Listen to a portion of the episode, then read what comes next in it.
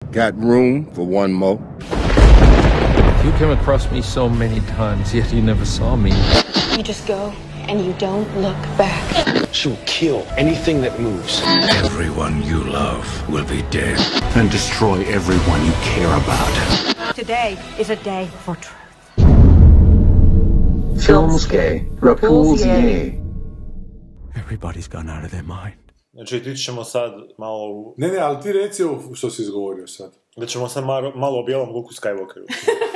Mi smo pričali o Luku i podluku i... I bijelom Luku. Nismo znali kako da se ne dovezi. Da. Ne, a znate sad ćemo sad napraviti. Dakle, ovo je kraj 2015. godine, sad ćemo se vratiti u daleku prošlost. Koja je to bila? 12. 13. 12. ili 13. 13. No. Znači, u prvoj epizodi filmskih repulzija, koja je bila koncipirana još tako da razgovaramo o dva filma koji dolaze u kina, i jedan film koji igra na televiziji taj vikend i popljivavamo ih. Tebe još nije bilo. Nije bilo da ja si još zarodila, da. Dakle, mi smo... Sanja se još nečkala, bi ne bi prošla, bi znala. Ali danas smo tako dobri postali odjednom da je prihvatilo. Svih 5 ljudi mi je rekao da se skroz slušili. I uglavnom razgovarali smo klonovi napade u drugom dijelu ovoga prequel trilogije Ratova zvijezda. Pa sad evo slušajte kako smo zvučili te davne 2000, valjda 13. ili kraj 12. Ja bih rekao, ajmo u galaksiju far, far away. Long, long time ago I can still remember how that music used to make me smile. Zvijezdani ratovi epizoda 2, klonovi napadaju. Film koji ja nisam gledao. A ti jesi gledao. Ja nažalost jesam. I pazite sad ću vam pročitati malo kratak sadržaj koji je na stranicama HRT-a. Bijaše to davno, daleko i daleko u galaksiji, to svi znamo. U Galaktičkom senatu vlada nemir zbog namjere nekoliko tisuća sunčevih sustava da napuste Republiku. Separatistički pokret koji predvodi tajanstveni grof... Kako sam? Doku, dobro. No. To mi je ulječio, ne znam kako sam neko zove. Nekadašnji Jedi predstavlja sve veću opasnost za krhki mir u galaksiji, koji Jedi više ne mogu održavati. Zato pred senat stiže prijedlog kancelara Palpatina o osnivanju republikanske vojske, o čemu mnogi, među kojima je mudri Yoda, glas Franka Oza, vide klicu zloporabe moći. O tom prijedlogu mora glasovati senatorica Amidala, bivša kraljica Nabua. No, odmah pri slijetanju na planet Coruscant, na kojem sjedište Republike, senatorica u posljednji trenutak izbjegna atentat, stoga Jedi obi Anke Nobi, njegove mlade dovjeti uđenje... I to je u biti problem filma. Da, to je sapunjara onaki, to je vjerovatno... Ne, čak okej da je sapunjara, ali kad ti uzmeš... just for the record, meni su prva 3 Star Warsa odlični filmovi, ja sam na tome odrastao, meni je to zakon. Druga 3 je problem što je radnja 3 kilometra teksta i zvuči ko, ne znam, sažetak sjednice Sabora. Da. Znaš, mislim, ti možeš prepričati ove prva 3 filma u 2-3 rečenice, ali to opet nisu loši filmovi, nisu nezanimljivi, to su neki onak bajkoviti SF spektakli, znaš, gdje se ti možeš opustiti malo i onak doživjeti nekakav eskapizam. Ovo je, mislim, ja sam u početku čak i trudio se da mi se sviđaju ovi filmovi, pogotovo ova znači, jedinica, dvojka i trojka, ali to ti je bilo kao da pravdaš ženu u koju si zaljubljen, a iz njene sobe izlazi onak nogometna momčad, jedan po jedan. I ti ražiš razloga, ne, ovo je, znaš, koliko god da si bio svjestan svih mana, ti si uporno i u sebi, to on planira u trojici sve zaokružiti, bit će to dobro, bit će to ludo. Dakle, ti prikvali epizoda 1, 2, 3 su Nives Celsius zapravo. Taj prikvali su Nives Celsius. U biti genijalna usporedba jer su plastični, jednako puno je novaca uloženo u njih. I samo dobro, Nives Celsius, ne znam da li su... Imala je najprodavaniju knjigu te godine. Eto ga, i to, još jedna poveznica. Tako da, to što je Lukas napravio od ovog serijala Ali meni bi bilo zanimljivo šta ti vidiš u ovom filmu. Mislim, šta pa ja nisam, ovako, ja sam gledao to, ali ja vidiš zanimljivo, ja sam preskočio, dakle, tu Star Wars, ono, Star Wars odrastanje. Aha. Ja sam zapravo prvo gledao i to u nekom kinu, malom otvorenom ljetnom, i sad ne znam da li u Metkoviću ili u Opuzenu jedne godine treći dio. Da, baš. Na Neretvi. Sam gledao, dakle, treći dio Povratak Jedi i to mi je onako bilo okej, ali zapravo ja sam prvi i drugi dio gledao jako kasno i tada mi su prestali uopće biti interesantni. Ja sam odrastao, ja se sjećam prvog filma koji sam gledao u kinima, ako izuzmemo što imam neka blijeda sjećanja na Muppet filmove, one koje ko mali, što sam mislim gledao, uopće se ne sjećam. Prvo što se sjećam, svjesno da sam gledao u kinima, je bio Carpenter Bijeg iz New Yorka, to jest New York 1997. kućiš. Tako da je to moje odrastanje, tako da mi ovo zapravo nikad nije bilo nešto što me onako nekako uvuklo u sebe. Pogledao sam tu prvu epizodu, dakle, Fantomsku prijetnju, koja mi je bilo onak bez veze totalno. To je najgora od svih, od svih filmova je taj najgori. A, mislim, problem tih filmova je što mislim da sličan problem je imao i Matrix. Znači, Matrix je onak sasvim slučajno prvi dio onak izašao kao neki, meni je osobno okej filmić, ono, ima tu neku filozofiju, imao new ageizma i svašta unutra. I svi su uglavnom počeli, ono, uvjeravati autore da je to puno dublji i veći film nego što ja sam siguran da su oni mislili napraviti. I onda su se oni potrudili napraviti onaj film, ko što su oni njima govorili da je bio prvi film. I ta ista stvar, što je ispolno naravno katastrofa, i to je ista stvar s ovim Ratovima zvijezda. Ratovi zvijezda su super onak film, ona prva tri stara trilogija, onak neki lagani filmovi za opuštanje, ali s vremenom je to dobilo taj neki mitološki status. Da. I ja sam siguran da ovaj lik, George Lucas, da je stvarno počeo ono vjerovati da je ono, na što on takne, to je doslovce zlato, ono. Da.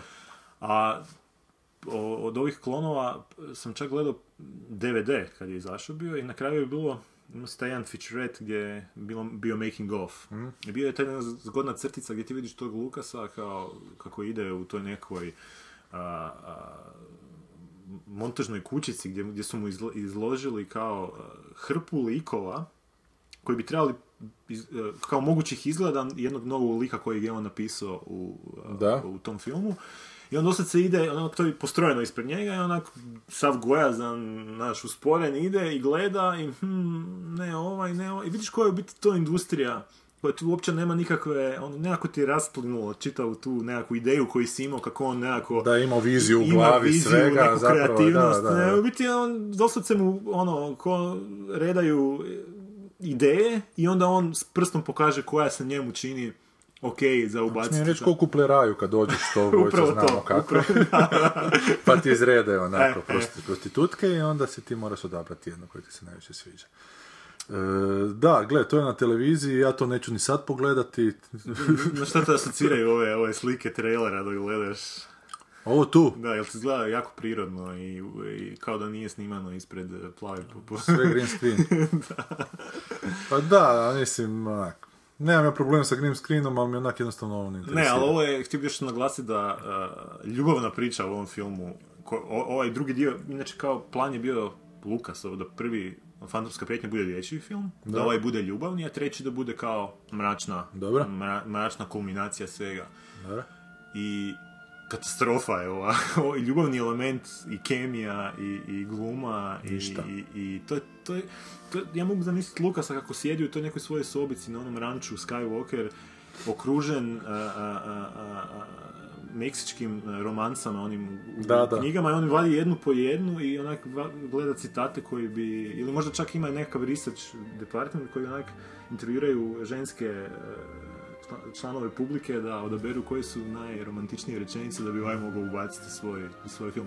To na toj razini su pisani dijalozi. I to članove publike je vjerojatno one koji gledaju Perks of Being. Da, Perks of Being. Da se vratimo na prvi film. Ali to ti meni znači sa tom originalnom trilogijom i zapravo, što kažem, sapuničarenje, zapravo to jako ima puno sapunica. Ne, to je sapunica. To je svemirska sapunica. Da.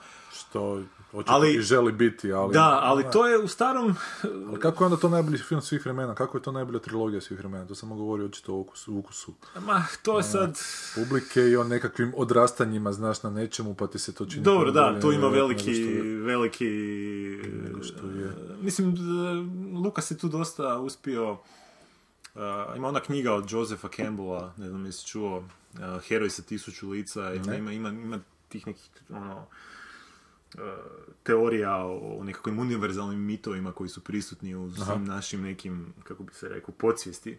I Lukas je dosta u ovoj staroj trilogiji dosta je crpio iz tih takvih literatura. On je uspio čak stvoriti nekakvu atmosferu nečeg poznatog, da, iako ti to nikad nisi vidio prije, ali opet ko da si cijeli život to gleda. Znači, on je uspio nekako, on je čak začuđujući. Ja sam čitao, ima isto jedna dobra knjiga, zove se Tajna povijest Ratova zvijezda. I to ti u biti doslovce neki lik, neki novinar je skupljao intervjue od Lukasa i dekonstruirao sve, taj proces nastajanja i sve živo. I biti vidiš, kad čitaš tu knjigu, skužiš da je Lukas u biti imao jako puno sreće sa prvim filmom. Sa drugim su talentirani ljudi od njega odradili neke stvari, on se bio pouhao kao producent.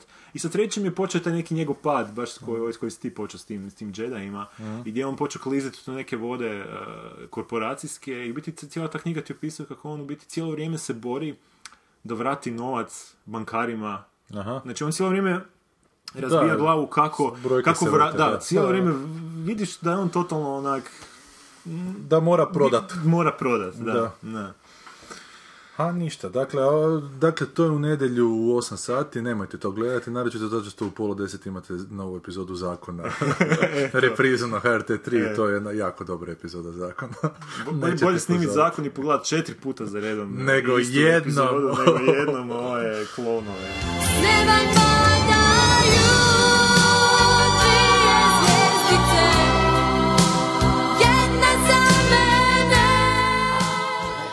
I tako, znači... Kako smo bili mladi!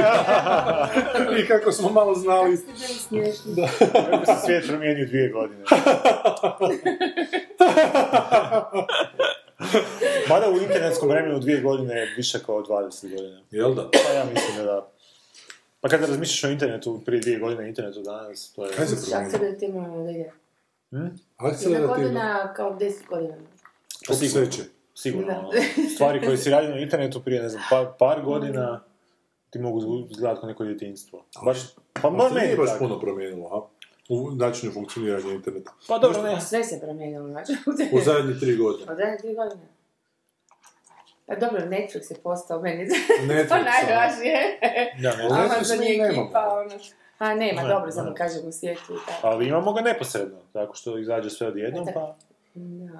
A to priključili su ove čipove za oči, kao adaptirali za internet, da se to može odmah sve snimati na inač, ono što kliknemo, ono, a kamere kao se stave, kao leće u oko, ne? Aha, može se to sastaviti? Da, već su to napravili, kao nešto klikaju i ne znam, neki fore s mobitelima isto, ono, sad ne znam kako će to biti, a je ono jedan.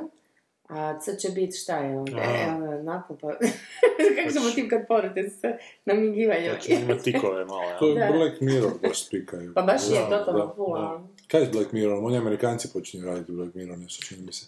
Da, ali radi ovaj autor, što ne? Radi autor, ja mislim da ono. Dakle, neće biti prerade briganskih, nego će biti nove.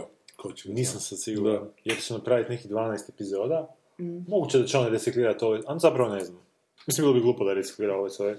Stare. A danas ću pogledati, ko sam rekao sasam, danas ću pogledati zadnju Fargo, kaš mi zanima. Aha, i dobro. Kogu je zadnju? Fargo. Aha, Fargo je drugu sezonu. Ma, što mi zapravo mi je žao, baš sam skužila da mi je žao što su uzeli taj format da svaka sezona ima svoju priču. Bilo bi mi puno draže da su uzeli onak, baš serijalno napraviti. Pa smakla kakvim likovima koji su bili sad, su mi simpatični ovdje, neki u prošloj sezoni, jer mi tamo ne stignem se vezati za likove, a baš bih htjela, baš mi je onako zapravo okej napravljena priča. A kakav je tebi bio prvi Fargo? Može se svakako lijepo zgodno analizirati, volim. Kakav ti je bio prvi Fargo, ova serija? Dobar mi je bio, okej mi je bio. I tebi je dobar. I drugi isto, samo velite, ne stigneš se u tih 10 epizoda vezati za likove, a još i k tome takva estetika da te baš i guraju od njih, znači ne idu u nekakve psihologije, nego totalno. I Fraj meni to super dobro napravio za adaptaciju. Kaj, aha. Gledaj, tu smo na naslovnoj stranici Blica, najove filmova Ljiljan Vidić. Narodni heroj Ljiljan Vidić, što je za to? Kud to? Da, što je to? Znači, naš film. Kud što izgledati? Dakle, opet Hrvati snimaju film o ratu, pički. A šta je to komedija? To je, joj! Hrvatska komedija, joj! Pa da je bar prvi svjetski rat. Ne znam, zašto je ovo obučen kao super heroj? Ne znam, ovaj tu neko ima neki kostim, nešto... Jebo, to ovaj plakat izgleda kao Inglourious Bastard, samo žute boje. Užasno. A znaš šta je najviše... A već inače biti pretencijozno kad se redatelj sa crticom zove. Da, dva imena. Ne može imati onaj Mile Hrnić, nego onaj Ivan Crtica. Ali pazite da mu to nije ime koje su mu roditelji dali, nego si to sam udijeno... Ma moguće, ali ima, ali ima i neka tu Tena Jejić crtica Gajski. To sigurno je muž i žena, oni pa to sigurno, da. A glumac se zove isto Jajić. To je ono dijete njihovo, vjerojatno. Moguće. Od režisera i glavne glumice, 100%. Režiseri i glavne glumice. Ja sam čula da je čvrlja stalno, da, znam. Režiseri i glavne glumice. A možda za njega specifično čula da je onako ne može čuti. Ja nisam čuo za tog tipa. Ja ti znam samo... I ovaj neki dan čitam neke novine...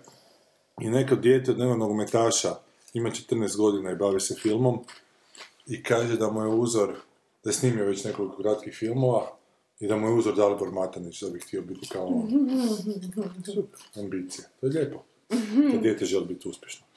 Uspješno? Da. Da. I umjetnik na kraju kraja. Da. Da. Duboki ovaj... Dobro, nećemo sad o tom filmu. Čekaj, kada je film? 31.12. dolazi. A to je isto onak, zašto nije mogo biti 1.1. ili ne znam. No sad, zašto onak 31.12? Probleme rade 31.12. Ko će 31.12 u kino, evo te. To je samo zagrijavanje stolaca. Znaš šta gdje se slavi 31.12? Na trgu s Mišom Kovačom, evo te. Čekaj, šališ se, u Zagrebu je Mišo Kovač. Aha, to si Bogom. Možda. A ste vidjeli ovaj advent u Zagrebu? Mislim, to je onako kao, pa mislim... To je nagrađeno kao što je Zagreb nagrađeno. Pa uopće znaš što Zagreb liči, baš je onak spomenik divljogradnji, evo te. Kućice su nabacane... Ali to je kao povjedlo kao nekom natjecanju za najljepši... Sad sam vidio naslov, nisam čitao kontekst, tako da je moguće da je to sva. Natjecanje je natjecanje. Vidio sam ja naslov na internetu, nekakav portal je da su i ona Juke... njihov film da je na drugom mjestu među favoritima za Oscara za strani govorni film, jer tako piše na jednom insajderskom kao sajtu. A taj insajderski sajt je sajt na koji svako može se svako ga može otvoriti i svako može kliknuti koliko god puta hoće glasa za koji film. Nešto kao Wikipedia bez kontrole. Da. Ali na tom insajderskom sajtu su oni na drugom mjestu. Da. Super, pa to je ono relevantan izvor ovih informacija. Tako da, to je taj internet što se promijenio u zadnjih 3 godine, o čemu sam pričao. Neki full monty iz drugog svjetskog rata. Pa da, svi neki... Dajte magnete to za 2 tjedna tek počinje igrati i onda ćemo ga satupiti. To je jedna druga saga, ajmo se mi vratiti na... Ko nasudica onaj miti korupcija od Asprina. Pa jel? A, čitala si to? Asprin? Kak ne? Da, nisam nikad Asprin. Ne, koji mi je super. Ja sam ga počeo čitati zato što sam tražio nešto poput Prečeta i onda mi neko rekao je probaj njega.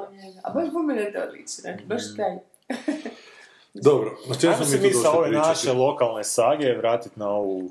Osim toga, gledaj, kad idemo tu globalnu sagu, kad idete u Kina gledati tu globalnu sagu, što sam ja protiv toga, idete gledati globalnu sagu, vidjet ćete Forstma za ovu tu lokalnu pizdariju, tako da pogledajte prvo Forstma pa ćemo onda razgovarati. Da, Hrvati rade komediju, reći ću samo jednom.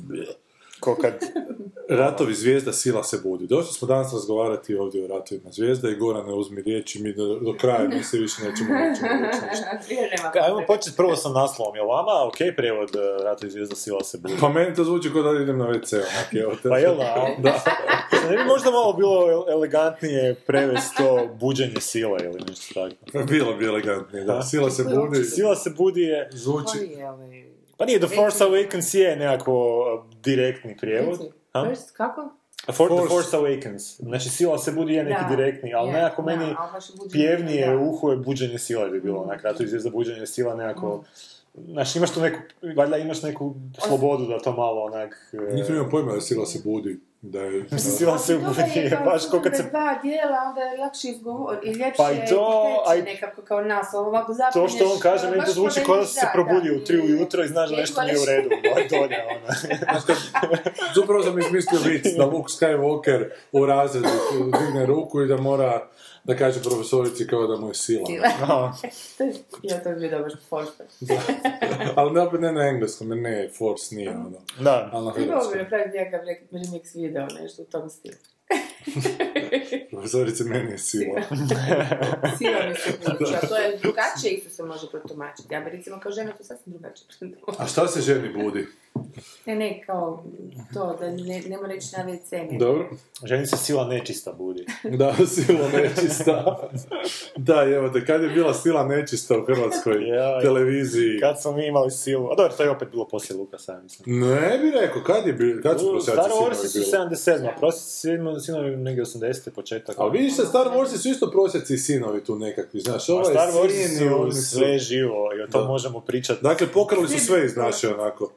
Pa da, iz naše, iz svjetske, iz tog nekog kolektivnog nesvjesnog, kako to li vole reći. Jungovci, da. Pa kreni. A nismo gledali trailer, čovječe. Aha, ajmo pogledati trailer. Ajde, dobro, ajmo pauzu. Ajmo samo malo pauzu za trailer i onda... Gledali smo na neke prijašnje tizerčiće nekakve, koji su samo neki crnac skidao kacigu. Pa da, to smo se plašili toga. Ali znam da je dva trenutka, da u oba tizera da je bio taj neki...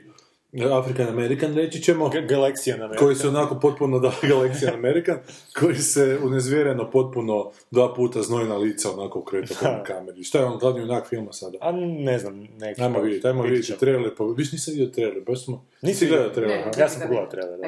Nisi ti sad, mi smo potpuno neodgovorni. Znači, vi ste totalno građani. Ja sam radi bila u virozi, nego to. Ne mogu ti opisati koliko me ne zanima ovaj film. Ali vidiš kako Hoberta zanima, kako tebe ne zanima? Pa da, on je odrasao, on je gledao, on je bio jedna od testnih publika tog filma. Pa, mene to promašilo. A tebi, dobro, tebe promašilo. Mene je promašilo, ja sam prvo... Dobro, to ćemo se raditi nakon toga. Možda sam već i rekao onome što smo malo prije slušali. Da sam ja zapravo prvo gledao ovog Jedija, ne? Povratak Jedija. Povratak Jedija, da. Treći dio. Da. U Metkoviću, u ljetnom kinu. Jednog ljeta. I onda sam kasnije te gledao Imperiju. Ti si došao usred svih ovih događanja. A onda sam kasnije gledao Imperiju, čak ono jebate već bliže faksa sam cijelu pogledao Imperiju, i onda sam čak mislim na faksu išao pogledao taj prvi dio, jer nisam mogao pogledati do kraja koliko mi to loše bilo. A onda sam pogledao ove završni obračune iz tog prvog dijela, gdje se obi Anakin obi tuče sa ovim tu. Darth Vaderom. To je presmiješno jebate. Tako, zapravo sam ja odrasao na Spaceballs. Viš, to je možda moj glavni problem u životu. Ti da si pogledao Star Warse prvo, drugačije bi isto, da. Da, a onda sam išao gledati Star Warse. Dobro, Spaceballs su isto dobri. No, idemo na trailer. Da te dignem sa zemljice, da te metnem među zvijezdice, da si zvijezda sele moja, da si među zvijezdicama i među svojim sele moja. A ne ovdje bestu, među tuđincima. Nikad ne bi ušao u ovaj autobus među tuđince, da imam svoja kola, svoj džip. Sanja ništa ne zna. Sanja pita da li ovo prije svega poslušaju. I starvosologija i dvojka jedva. Na temelju čega dvojko je dobro? Zato što zna da je na lijepe oči. A jesi? Zato što je pristajna za vrijeme nastave. Ja ću dobiti divnicu. Sam tako minuta poslušno gledala cijeli trailer do kraja bez jednog komentara. Nije se sprdala s ničim. Napisao je na Twitteru jedan frajer kojeg pratim da me od svih likova u Star Warsima najbolja Italian chick, Chewbacca. Ova koja se ne brija. Ja sam neki davno slučajno naletila na internetu na nekakav kuž reklamiran tip film i stavi ono kao pita glumce kuž koji bi likovi bili u Star Warsima. I to mi nije bilo jasno. Dobro. I dakle reklamira kuž. I šta? Da, očito reklamira. Da, sigla neki. Bosanac. Jedno što zbog govori, pa nekako drugo. Jel? Aha. Ja sad ja uopće ne znam o čem ti pričaš, jer uvoj se da ni ne želim znati. Provociram mučki. Ali doći ćemo na to prije ili kasnije.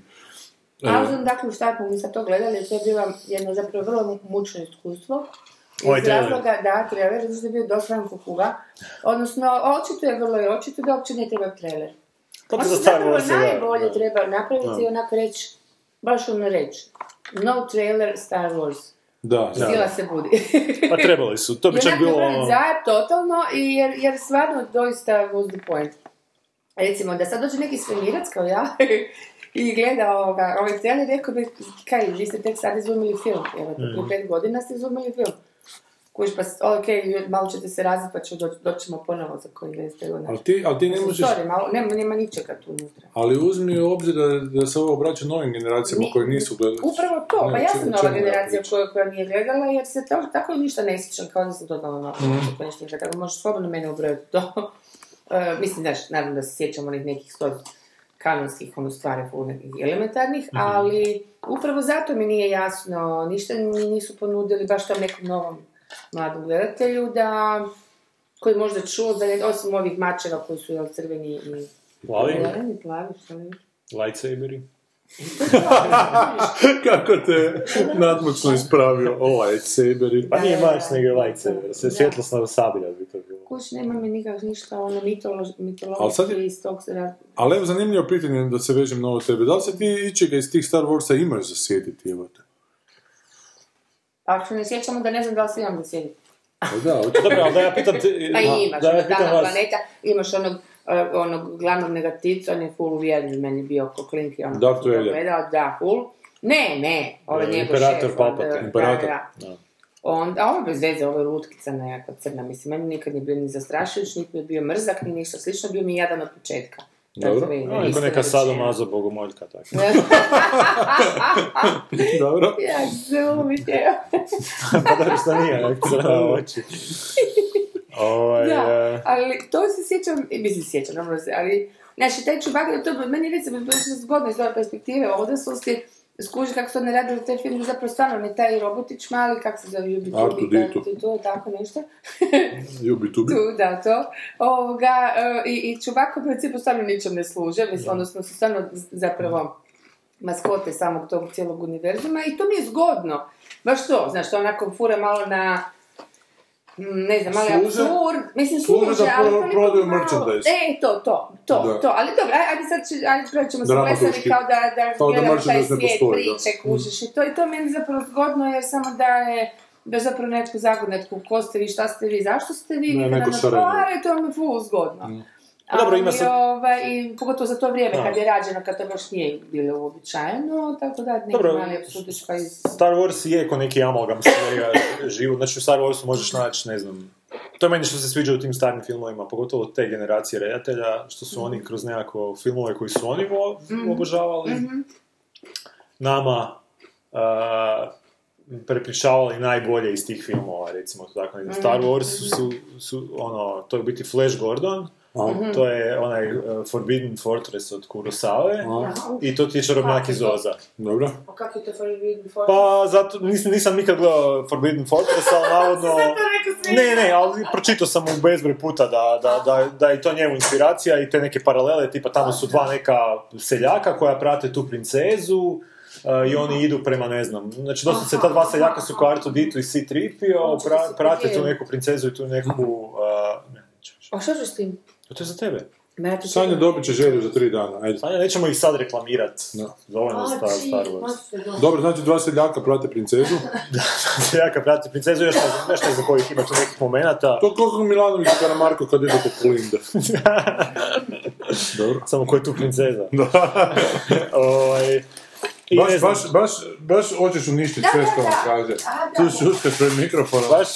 Baš kada gledamo Star Wars. Da. To je omaž Gigi. Čarobnjak iz Oza gdje imaš to nekog glavnog junaka koji skuplja tu neku ekipu i ide prema tom nekom glavnom negativcu. A ne baš. Pa je, u Čarobnjaku iz Oza... On ne ide prema negativcu. Pa ona ide prema... Mislim... Ona ide prema tom nekom svom cilju, ajde, nije negativac. Dobro, to nije Čarobnjak iz Oza. Yellow Brick Road, okej. Okay. Da, ali putem skuplja tu neku ekipu koja ima sve neke svoje posebnosti, tako i ovaj skuplja Han Sola, skuplja, ne znam, Obi-Wan Kenobija. Mislim da je to vrlo pretenciozno tumačenje. Pa nije, zato što je onak... Nije Čarobnjak iz Oza prvo... Pa dobro, nije, ali to je... ekipe na putu. Dobro, nije prvo... Svaka su to autori sami rekli da su to netko analizirao. To je uglavnom što je autor rekao. Autor ga sere, koliko... Ali dobro, mislim, ima tu nekih, mislim, onak, kako bi rekao, čitava taj bajkovitost, ne znam, Čarobnjaka iz Oza ti je, ono, protečena kroz tu neku Star Wars, ono, estetiku. Ne znam. A da, ja samo ne mogu se složiti s tim da je to onako prva bajkovitost. Pa nije prva, nije sad uzeo nešto što je originalno. Ne, pa nije ni Čarobnjak iz Oza po nečemu sad. Da, ali ja čak ne vidim te paralele uopće između Čarobnjaka i Oza i Star Warsa. To mi se čini jako pretenciozno tumačenje. Znači, čak pravdanje samog sebe, to mi je zato što ja to dajem omaž Star Warsu. Ovima, Čarobnjaku iz Oza. Ja čak ne bi zapravo ni rekao da ovaj to svjesno išao raditi kao da bi on išao raditi neki omaž, nego da, on to više radio kao... da je uzimao neke, zapravo što Lukas imao je dosta onako, kako bi rekao, poslovni pristup tome, kreiranju te mitologije. On je uzeo neke stvari koje zna da funkcioniraju i zato ih je ubacio unutra, da bi to funkcioniralo kao, da bude primamljivo ljudima. Ne zato što bi on htio pokazati kako on super gleda... To se zove konfekcija, jebiga. Dobro, on je otvoren uvijek bio u tome i šta oni htio napraviti za... Mislim, Spielbergu sad u onim tim ranima. Da, dobro, ne znam sad, mislim, nije bitno da li... Mislim, meni bar nije bitno da li konfekcija, ali nije. Meni je bitno što je... na primjer, kad pogledaš Star Warse, prve Star Warse, jel možeš reći ono, recimo da si pogledao 1977. Novu nadu. Jel bi mogo reći da ima nešto slično prije 1977. Da se mogu tako nešto vidjeti. Znači imaš neku Odiseju koja onako ima neke elementiće takve načina snimanja, ali čitava estetika, znači te neke scene koje se vidi u Star Warsima nisi mogao vidjeti prije 1977. Na velikom platnu. Znači to meni nije nešto samo prije. Ali Planeta Majmuna je opet... estetika uopće nije... Planeta Majmuna čak možda ima možda malo taj europski štihić u nekim stvarima. Meni ti to, znači, nije dovoljno opravdanje, sad niste to prije mogli nikad vidjeti, zato što to što vidim onda, meni to nije dobro, tako da... Nije, dobro, ja sad govorim o čistoj estetici, znači sad govorim čisto o nekakvom tom, o nekoj konfekciji koju ti spominješ. Ali samim tim... Ma nije to konfekcijski uopće. Kako nije? Zato bi bilo konfekcijski. Zato je to onako... A sad je. Napravljeno... Pa nije, ali ako on sam kaže da je to napravio po nekim već postojećim krojevima, onda je to konfekcija. A svi su radili po postojećim krojevima? Nije, Odiseo se ono nije napravljeno po postojećim krojevima. Ma je, u stvari. To su... Ma mislim, gledaj, što znači uopće konfekcija? Ček sad malo sad, znaš, se baš sporo nabacujemo nekim terminima. Pa to bi ti kao žena trebala znati. Dubo što. Ma hvala, hoću reći da je to dosta originalan univerzum koji čovjek smislio, mislim. Konfekcija u smislu što prethode, ne znam, 1000 se priča i tako dalje, ali... Šta je originalno u tome? Znaš, recimo, za Tolkiena isto ne možeš reći isto da je konfekcija, jer zato što je hrpu tog sveg poznatog stavio, a... Opet je to stvarno užasno originalno objedinio. I tako mi se čini za stvar osa koje doista nisam fan, jer što sam ti ovdje rekao za sebe, ja sam ih fulala. Ja sam na neku foru, ne znam, odrastala ili kako se to već zove, zvijezdanim stazama koje su, naravno, nema vezano s drugim nešto kono. Drugi način razmišljanja. Da, ali ne znam, ta ekipnost i sve to mi je nekako bilo puno draže i ta izmjena priče, što ne znam, nije bitno bi. Ali hoću reći, ovo mi je bilo, možda paradoksalno malo zvuči, ali mi je bilo malo naivnije od Zvjezdanih staza. Možda su bili kompliciranije priča, Star Wars mi nekako bila dosta pološna, baš ona priča borba i zla, koja je to... Ali opet zbog ja ne kužim potpuno fascinaciju, pogotovo tog tih prvih, sad ovo mi je bilo... Ali to je onako u osnovi bajka. Totalno bajka, ali to je otvoreno bajka. To je pošteno, ok, hoću zabaviti ljude sa jednom bajkom koja je čak nije ni pretenciozna kao Tolkienova, koja je vrlo pretenciozna zato što ima... ali na pozitivan način. Pa da, nije pretenciozno nešto nužno loše. Da, zato što imate arhetipove, to je stvarno briljantno povezano, ono, stvarno na nekoliko razina, ali ovo je, šta znam, meni to u smislu pošteno, ok, ljudi, to vam dajem, točno znam šta vam treba, baš ono, umni slatkiši, i zabavit ćete se, i još je k tome ostavio te neke potpuno ikonske likove. Pa zašto su se zalijepili, pite Boga, mislim. A boj zato što je to toliko prepoznatljivo i toliko ljudi nisu sladokusci, nego im je ovo dovoljno. Jer to su, ajmo govoriti, znaš, ajde na stranu priča, ali na način kako je prezentirana ta priča, ti dijalozi su grozomorno loši, jebote. U svim Star Warsima. Ti dijalozi su pisani kod da su ih fakat na zabranjenoj ljubavi pisali. Tamo ovi tu najamnici koji su moraju tjedan dana napisati Tako da, dobro, ali... Nije na tome ne bazirano, da to je išlo stvarno na što zapravo. Znači... Dobro, ajmo biti baš gore na radu, što je tebi, ti si na tome zapravo šta? Ali mislim, ti ne kažeš da su dijalozi, da, dijalozi su loši u usporedbi sa, ne znam,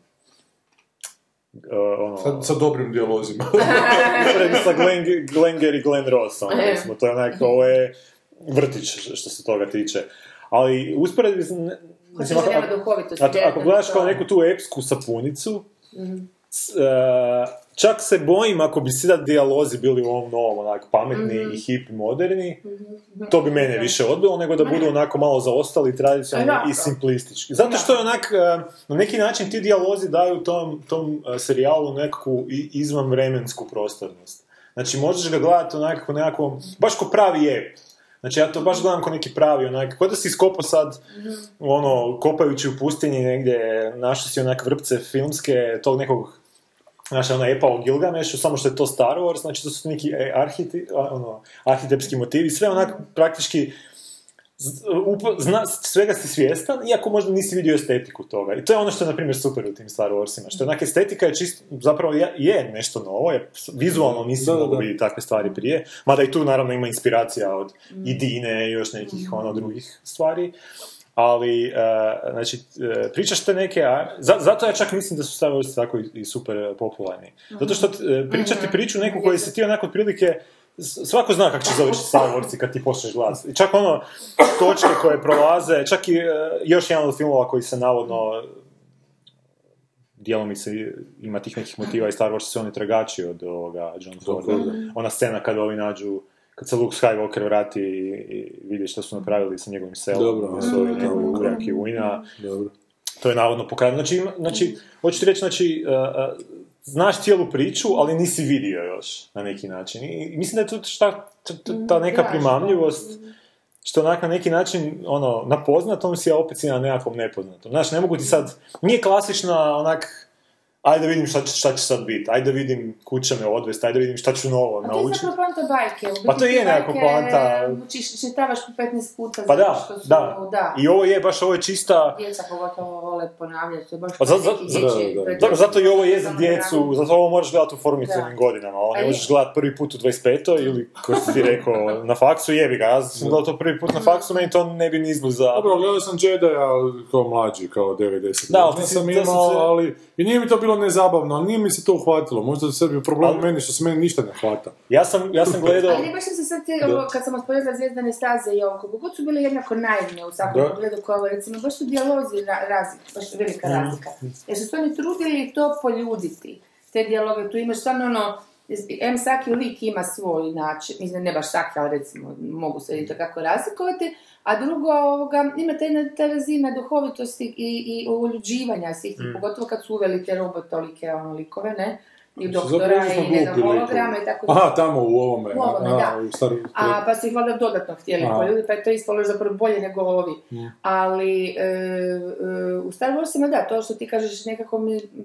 Ma ima logike u biti to, da je to nekako niveliranje, baš da se ne osjeti psihologija, šta znam, druge strane... Još jedna stvar koju je Lukas bio fakat ono velika inspiracija, tu knjigu još nisam pročitao, to bih htio pročitat, je ovaj od Josepha Campbella, Heroji sa 1000 lica. A to literatura za... Da, to je kao, on je jako... Inače za dramaturgiju. Da, to znam, da se, znam da ja ono baš za pisanje bilo čega, još od onda znam kad sam kao...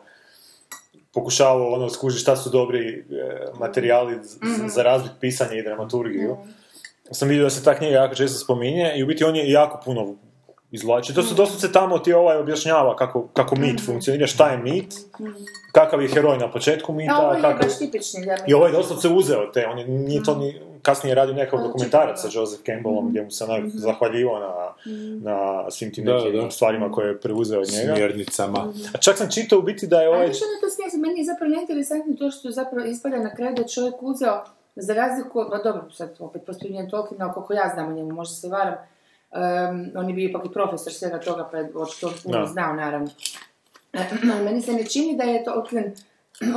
uzeo, ok, idem sad uzeti te i te elemente zato što oni to i to i to znače, pogotovo poslagati ih po nekim teoretskim uzusima, nego da je on dolazio... jako intuicijom prerađivo, da je on se to usavio u sebe, dobro prožvakao, ono, želucem izvalio i izbljuo van. A ovo je jako ko statističko metalna obrada svega toga, ali mi zapravo to fascinantno moram priznat na neku foru. Jer je to ful neobično, obično se radi, obično je pod umjetnošću, nekako podrazumijevamo ovo neko, ne, prerađivanje, da, ti kroz svoj neki filter to preradiš, normalno su to sve informacije, odnosno znanja koje imamo od pamet vijeka, nismo niš pametno smislili novo, ne.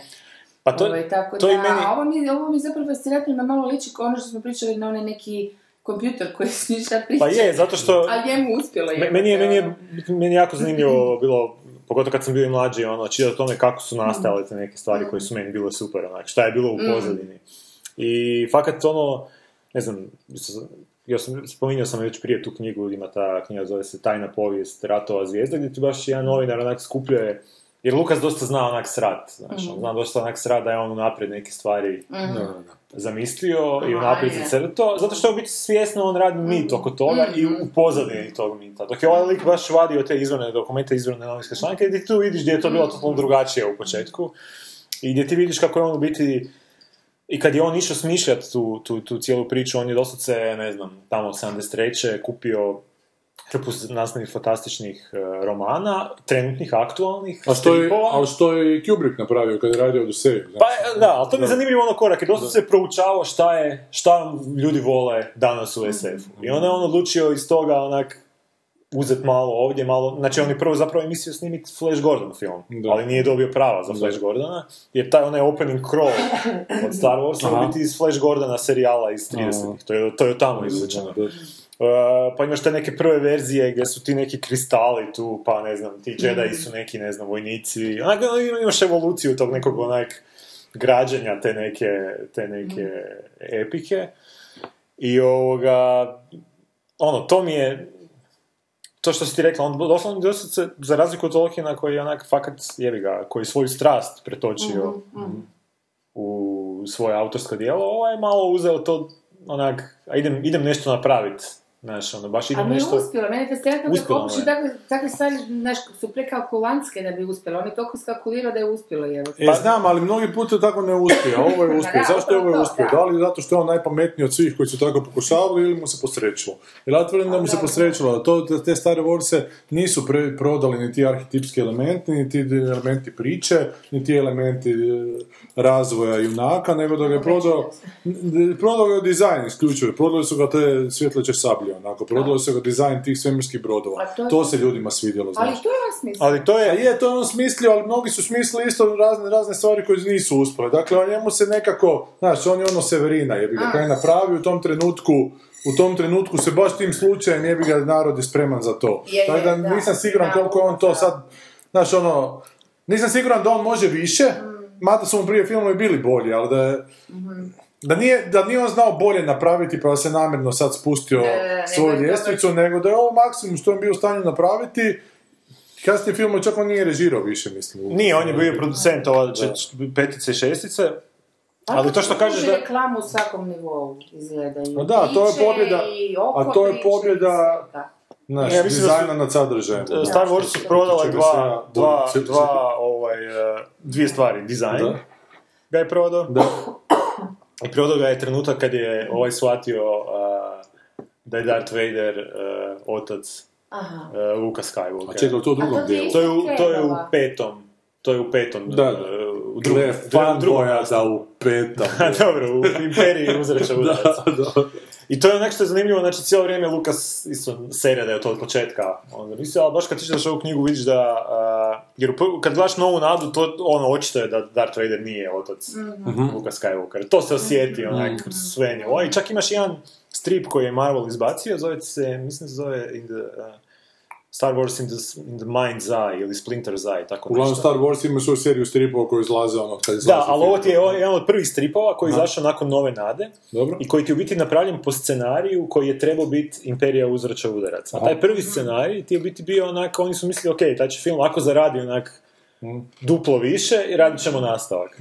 I onda se napisao taj scenarij. U tom scenariju Darth Vader nije Čak se eksplicitno potvrdi da je on ubio njegovog Luke Skywalkerovog oca i vidiš točno kako je to trebalo ići, ali međuvremenu film je postao onak globalni fenomen i pisali su novi scenarij, onda je on zaposlio onu spisateljicu SF romana koja nije dobar posao napravila, kak se zove ta ženska? Ursula Lee Brackett, je. Ne, uglavnom, žena je umrla od raka prije nego što je završila pisanje tog scenarija. Njemu se nije svidjela ta verzija i onda je u jednom trenutku, dok je on pisao jedan draft, skužio je u biti potencijal toga da je Darth Vader tata Luke Skywalker i tu je onak, to je dignulo jednu dinamiku u filmu koja onak, mislim da je to onak što je prodalo za sva vremena. Jer ja se sjećam kad sam ja prvi put gledao Star Wars, ja tu sam možda nekih 11 godina i tu sam imao, u knjižnici su puštali filmove, znači, odeš u knjižnicu, tamo sjedneš se i onda ne znam, srijedom su se puštali filmovi, ono. I u srijedu sam pogledao tu prvu srijedu Novu nadu i ono, mind blown, sljedeći vikend, sljedeću srijedu trčim, ono, nastava je bila popodne, znaš, ono, taj dan sam imao jutro, trčim i evo te na ovom Imperiju uzraču, znam šta će biti poslije. I kad je završilo to, kad si ono vidio da mu je Darth Vader otac, to je bilo ujemo, tako ću sad još tjedan dana da čekam, znaš, ono, to mi je baš bilo ono, ta 3 tjedna,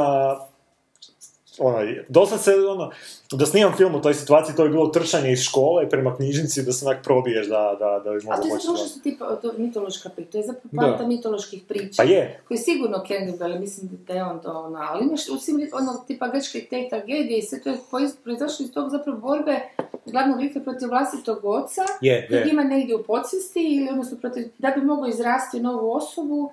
Znači, postavljanje novog kralja da bi se, samo da se ubije stari kralj. Da. I to je ta, ali to je ono kao nekako arhetipskoj podsvijesti cijela čovječanstva i to je zapravo, on je to sigurno našao negdje. Ma dobro, je, našao, nije on to, znam. Mislio kao ono... Ali tu je ta crta koja dijeli onak tu jednostavnu bajku od... Pa da, od malo kompleksnije, od mita. Pa i religije, recimo to tako, znaš, jer ovo ovako ima to što se stvorilo, taj Star Wars, to je potpuno religiju. Pa u Engleskoj se ljudi iz zajebancije su se deklarirali ko Jedi i dovoljno ih je bilo da statistički su mogli biti priznati ko religija. Nema je zemlja. Ima ih, ne znam koliko, 40,000 koliko, ili Engleske, ili Australije, nisam sigura, neka od zemalja. Čekaj, samo me zanima ove samo profesionalne deformacije. To znači koje godine prvi film 77 se rekao. Što se tad događalo? Mislim što se događalo u Americi, što je bila nekako pozadina cijele te... Bio ti je završetak Vijetnamskog rata. Jer Lukas je čak trebao raditi Apokalipsu danas. Da. I Coppola ga je čeko i onda kad su uspjeli Star Wars i ovaj kao rekao nešto da još malo da sad još neke stvari završim i onda ga nije više htio čekati, odlučio je sam završiti. Inače Lukas trebao biti redatelj Apokalipse danas. Tako da, i Lukas je čak imao neki taj beef sa Vijetnamskim ratom. Kako je dobro razdoblje, ne znam zašto to bilo tako. Znaš, ono toliko velika vezanost uz te... I ta potreba za eskapizmom. Da, i to... Ma dobro, to je stalno ima. Da, ali ono što je... Samo 3D ako može ikako. Ono što je, ja mislim, učinilo da je ta prva 3 filma super filmovima, je što je ovaj previše bio zaokupljen, znači, izgrađanjem tog nekog carstva Lukas filma, recimo, da nije mogao biti toliko involviran u ove ostale aspekte i sad su... Znači, nije imao toliko ni slobodu, nije imao toliko ni, ne znam, sigurnost, recimo to tako, morao je raditi neke kompromise, morao je, ono, bio je nekako sam u tome, tako da mislim da su okolnosti, onak, uvjetovale da ta prva trilogija bude, onak, dobra, što se tiče filmovog proizvoda. Ali 20 godina poslije, kad je on počeo raditi ovu prvu trilogiju... Ali dobro, ali recimo da ta prva trilogija isto ima rezona, ajde da se prva trilogija priča, ajmo vidjeti kako je nastao Darth Vader, jebi ga vidjeli kako je Anakin Skywalker postao Darth Vader i ajmo sad tu priču ispričati i to ispričao recimo na loš način, koliko sam prvi dio gledao. Da, na jako loš način.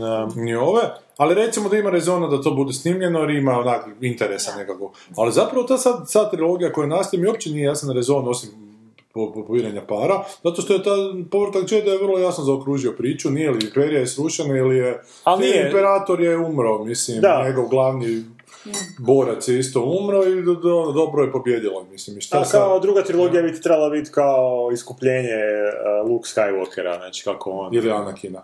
Ne, Luke Skywalkera kako da iskupi valjda svog oca ili šta, nemam pojma. Koja je druga? Ova sad zadnja? Ova sad, to je u Lukasovoj nekoj prvoj ideji bilo, ali kako sam ja sam čitao... Šta znači kako da iskupi? A ne znam, nemam pojma, to je nešto bilo, nekakve pustolovine Luke Skywalkera. Bullshit. Ali uglavnom, koliko sam ja vidio sad, nakon što je Lukas to prodao od Disneyu i nakon što su Disney dobio i prava na te neke njegove tretmane, outline za 7., 8. i 9. Čak u početku kad su prvi Star Wars izašli, ovo je najavljivao da će biti 12 filmova. Znači još tamo 77. Ono, svijetli brojka. A onda kad skužio koliko to onak... baš kad čitaš što produkciju tih filmova, koliko je to ono bilo za ispaliti živce. Čekaj, to je sad 38 godina kasnije. Da, pričku. Čekaj, ako se to navrti oko istih likova, zašto onda ne napravili, znaš, neku vrstu spin-offa koji će... Pa bit će i spin-off sad, pošto ti... Ima jednu crtiću spin-offu, da. Čekaj, mislim samo u okviru tih trilogija, da su išli proširivati u priče ovih likova, možda, ne znam, Chewbacca jedete. Lupeto. Znaš, nekih likova koji su ili, ne znam, zanimljivi bili u ovim prethodnim, pa malo više naglasak na njih. Ovo mi šta je za nekog... A ima šta će ti biti? To se stavno nekako mislim da vrti u... Ba bit će ti sad Young Han Solo i takve stvari, sad će ti se početi šancati. Kao što je bio Young Indiana Jones. A šta će na televiziju prebaciti? Ne, mislim da će biti film neki. Čim će biti Young Han Solo. Gledaj, Disney je dao $4 milijarde, morala izgovoriti više što se sad izgovoriti. Disney je iskeširao 4 milijarde, tako da to treba vratiti ono, kako... Da, 4 milijarde. 4 milijarde za zgodnje. 4 milijarde za cijelu sad franšizu novu. 4 milijarde je za Star Wars prava intelektualna. Aha, za prava. Znači sve od Lucas, znači Lucasfilm cijeli. Znači to ti je Star Wars, to ti je Indiana Jones, to ti je, ne znam, Willow koji baš ne jedi nešto. I ne znam šta je još, Howard the Duck, the movie. To je ono njegovo carstvo. Dobro, njima je to pocket money, vjerujem. Pa Star Wars, pa mislim, ja sam negdje pričitao da kad je prva trilogija kad je izašla, da je navodno Pepsi platio $2 milijarde za ona druga trilogija kad je izašla, da bi imao pravo kao koristiti ove. Ne znam je li to preveličana brojka. Koliko košta radim? Ovo je košta $200 miliona. Kako se to, ti to već sve znaš? Kad smo otvorili smo... To mi je onak zanimljivo za vidjeti. I sad ono što... Mislim, ta prva trilogija je stvarno bila...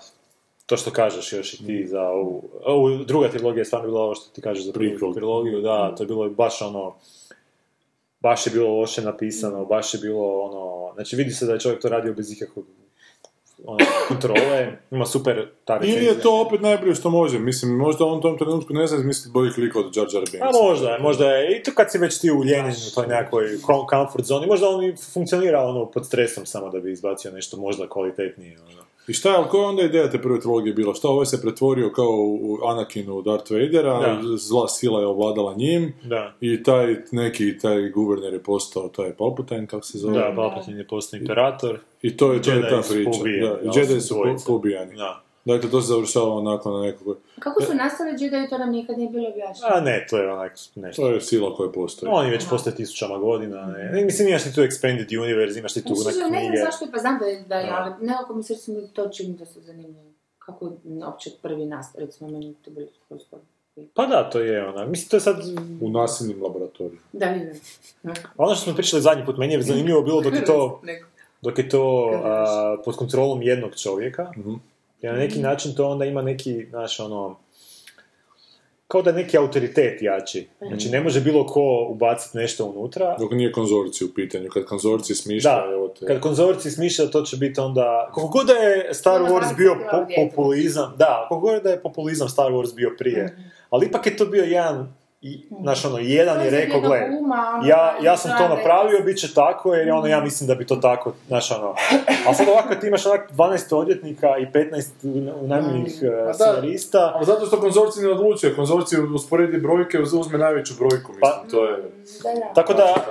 Tako da mislim da i taj neki... tračak inspiracije koji je ostao u tim Star Warsima i sad vjerojatno onak sisan maksimalno iz toga. Znači. Ali viš kako se recimo, kako se dramaturgija trilogije onda promijenila isto kroz vrijeme. Kako je trilogija zapravo prvi dio više rađen kao nekako zaokružena cjelina, pa ako uspije idemo dalje. Tako je zapravo Star Wars prvi dio je prilično zaokružena cjelina nekako bila. Da. I onda je drugi dio baš otvoren, dostavljen s otvorenim krajevima jer se znalo da će biti treći onako. Dakle, ovom su zamrznuli Han Sola, ovom su odcekli ruku. To je puno lakše, kužiš ti? Da. Zato zapravo puno to išao od prve trilogije napravi do kraja i onda se moraš izmisliti kako ćeš dalje. Pa da, ali s druge strane, znaš, sad ideš gledati prvi film znajući da ćeš čekati 3 godine da vidiš što... Pa to mi govorim, ali znaš, sa stajalište autostva ti je lakše... Ovo tu sada. Pa da. A sa stajalište gledatelja ti je lošije. Ne, govorim sa stajalište gledatelja. Koji sad gledaš ove tu Star Wars, da, loši mi je. Gledam sad taj prvi Star Wars, koji čak i da me zanima Star Wars, da kakvim slučajem imam želju pogledati, opet bi u sebi gledao kraj, sad ću gledati prvi dio nečega što će završiti za 3 godine, znaš, onak. I potpuno mi je... S tim da Hobbit znamo cijelu priču, ovdje kao ne znamo cijelu priču, pa ćemo sad morati vidjeti samo prvi dio priče i sad ćemo morati čekati, znaš, morat ćemo čekati nešto za okružje nakon 3 godine, a znamo i sami da to neće biti ništa posebno, onak. Da zapravo samo čekamo svaku godinu dođe Božić, da bi pogledali malo kako sabljele pršaju, kako laserski zrakovi idu iz svemirskih brodova, tako da zapravo niš posebno. Znaš, ali, ja sam ko mali, dobro, ti si odrastao na Star Treku, ti si odrastao na ovom, ja sam recimo odrastao na Blackovoj sedmorki. Ja sam obožavao gledati Blackovu sedmorku, ja sam to pričao već. Blackova sedmorka je britanski Star Trek, recimo. Da, to je kao serija isto, od malo nastavaka, kako su Britanci već radili, ne znam da li bilo onako po 10 epizoda u sezoni. I to smo, znam da smo četvrtkom na večer onako gledali, danas je stari onak nosio pred televizor, da smo onako uživali u tome. I da je Blackova sedmorka bilo pojam Blackova sedmorka, dok nije prije godina nisam našao na torrentima Blackovu sedmorku i skinuo je i je to katastrofa, to ne da gledati, fakat.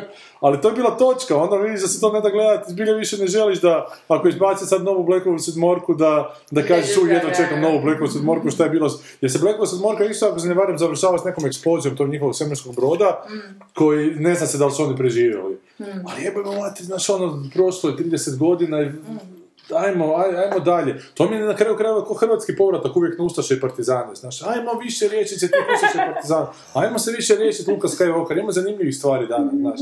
Zašto mora ta biti neka onako točka s kojoj se ne možemo maknuti? Mi, s kojoj se ne može maknuti kino publika, znači, prije par godina se sjećam da sam kupio... To bi ti bakš mogla sad ko mislim, nisam sigurna baš da ti da je dobar.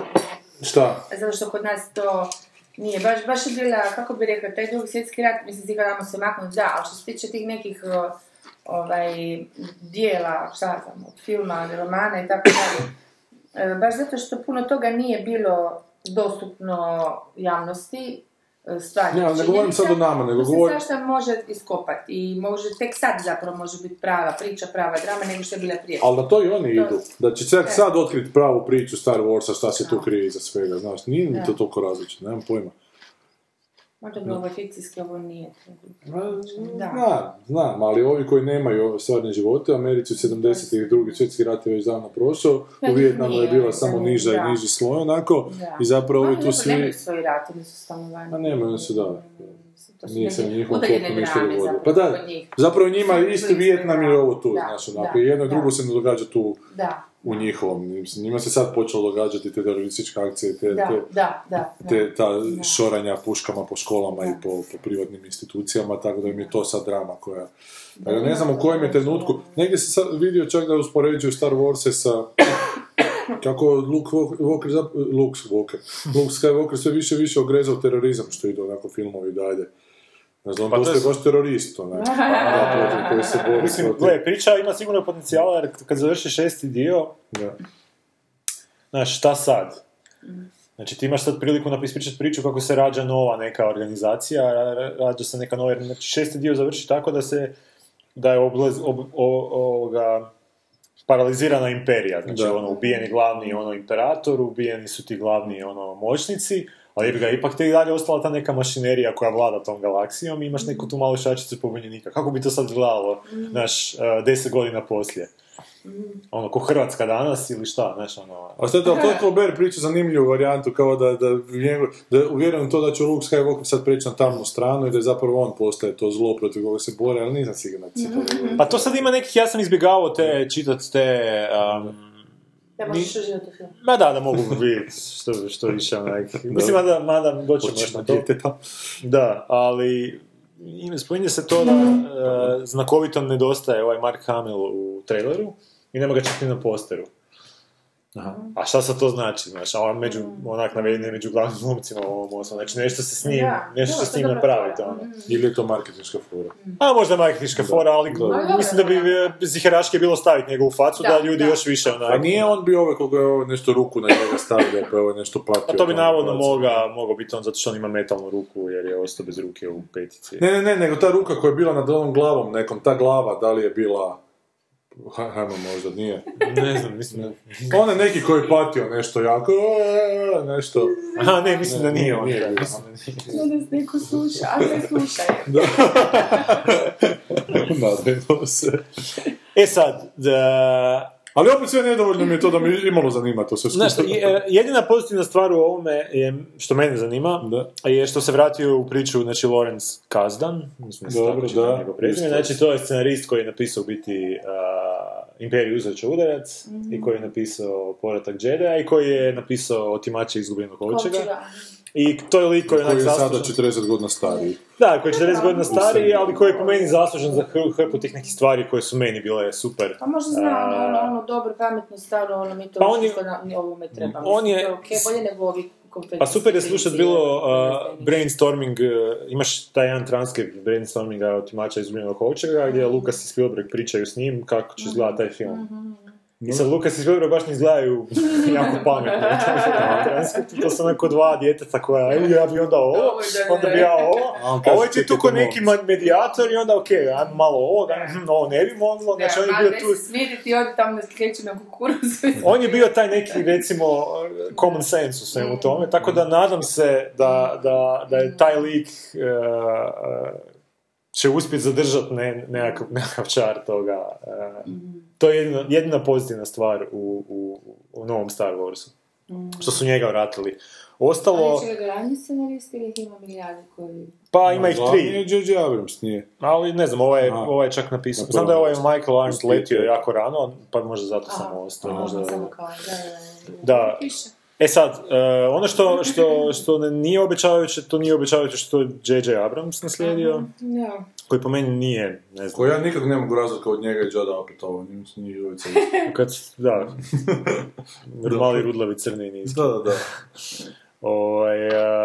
Ma ne, i JJ Abrams, mislim... I on je uzeo revampati ovaj Star Trek. I Star Trek i on je... Da, on je, na primjer, za razliku od ljudi koji su u 70-ima radili filmove i koji su neke svoje filmove koji su oni voljeli... pokušali oživjeti, šta? Nekako... Primijeniti je zapravo... Da, primijeniti su ih... Oni su primjenjivali te svoje uzore na svoje filmove, dok ovaj J.J. Abrams, nemam osjećaj da on primjenjuje, nego on da baš onak... kopira te stare. Da, on to nekad fakat uspješno radi, ne znam, onaj Super 8 je stvarno onak super kopija Spielbergovog filma iz 80-ih. Ali to je onak, to je jebiga, znaš, ono, kada ideš na koncert neki cover band, ideš. Da. To je super cover band, zvuči kao ono... J.J. Abrams cover režiser. Da, on je u biti cover režiser, znači on je baš ono, dočara taj neki, ali onak, mislim da je to onak niža neka kvaliteta autora. Mada ovo ipak, jevi ga, sad to je proizvod. Što govorimo o scenariju ili režiji? O režiji. Okay. Znači, čitav taj njegov pristup, mislim po samoj estetici, koliko god da su Star Warsi, to što kažeš, ti konfekcija, ipak su nešto originalno prikazali. Ali ovo sad kad gledaš, ovo sve i dalje vrti, znači opet imaš negativca koji ima neku masku, znači imaš sad negativca koji nema sad običan svjetlosnimač, nego ima taj sa tim malim pomoćnim krilcima. Pimpačima, da. Znači ono dosta se uzeo si ono što već postoji i malo si docrtao. Da, to je onak totalno... Da, to je imen, ne znam. Znači što si primjer kako ne treba raditi. Uzeo si R2D2 i dao si mu dolje krug, ono jebate, pa mislim šta je to, znaš ono... To je Olaf. To su varijacije na temu, to su ono ajmo djec... Da, to je Olaf jebate, da. Pa baš to, ono. I to je ono što mi se baš ne sviđa u ovome... A meni se čini da taj J.J. Abrams baš ono od tih redatelja koji je zapravo sve manje onak... Sve više kuđi, to mi se sve mrži. da gledaju kao prema publici, kao prema nekim onak idiotima, kao mi ćemo njima prodati, kao oni su to marva, kaj, kupit će oni to, znamo napraviti tako da im prodamo. Što možda nije netočno, ali meni se ono kretanjsko stanje užasno pokvareno. Da, okay. Pa je, da. Znači, ako ideš raditi, onda budi, onda napravi najbolje kaj možeš po meni, kaj ja znam. A nisam siguran, znaš, ako je Lukas i radio najbolje što može, nisam siguran da ovo radi najbolje što može. Mislim da ovo je puno talentiraniji tip koji se namjerno onako spustio da bi se prodao. Zato da je ono Miroslav Škoro. Moguće, da, vrlo moguće. Tako da, onak razloga za gađenje ima puno. Ali evo, na hrupi će ljudi u kina, ti ćeš isto ići odmah prvi tjedan. Ja ću ići odmah četvrtak. Ti ćeš ići? Pa moram, da. Ne moraš sad. A nastavimo mamu. Mama dolazi u Zagreb samo zbog... U Zagrebi 3D i joj. Dobro, ja neću 3D jer... Rekla sam je samo dobro. Joj, ti si sad, ja neću 3D. Nećeš 3D, pa znaš uopće uvijek što bi ja zaboravila. Ne, ne, 3D mi je i dalje onak... Baš se faca nećija. Ne, piše Epic Space Opera, da ne možeš gledat nego kao ono crtić veliki, lijepi, prekrasni na 3D kuš. I sa velikom porcijom kokica, ne malom se. A kako ga Harrison Ford šmira, jebote. Ove dvije rečenice što ga vidimo u... Traileru, ne, pa dobro, šta bio stenski radnik, šta od njega očekuš? Ali sam pored bio stenski radnik.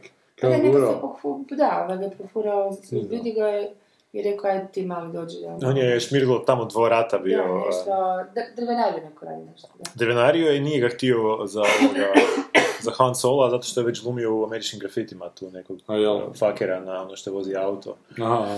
I onda nije htio, onda kao, ajde, pročitaj ove rečenice, onda ajde, zvučilo je to dobro. Na isti način je Harrison Ford dobio i Indiana Jonesa.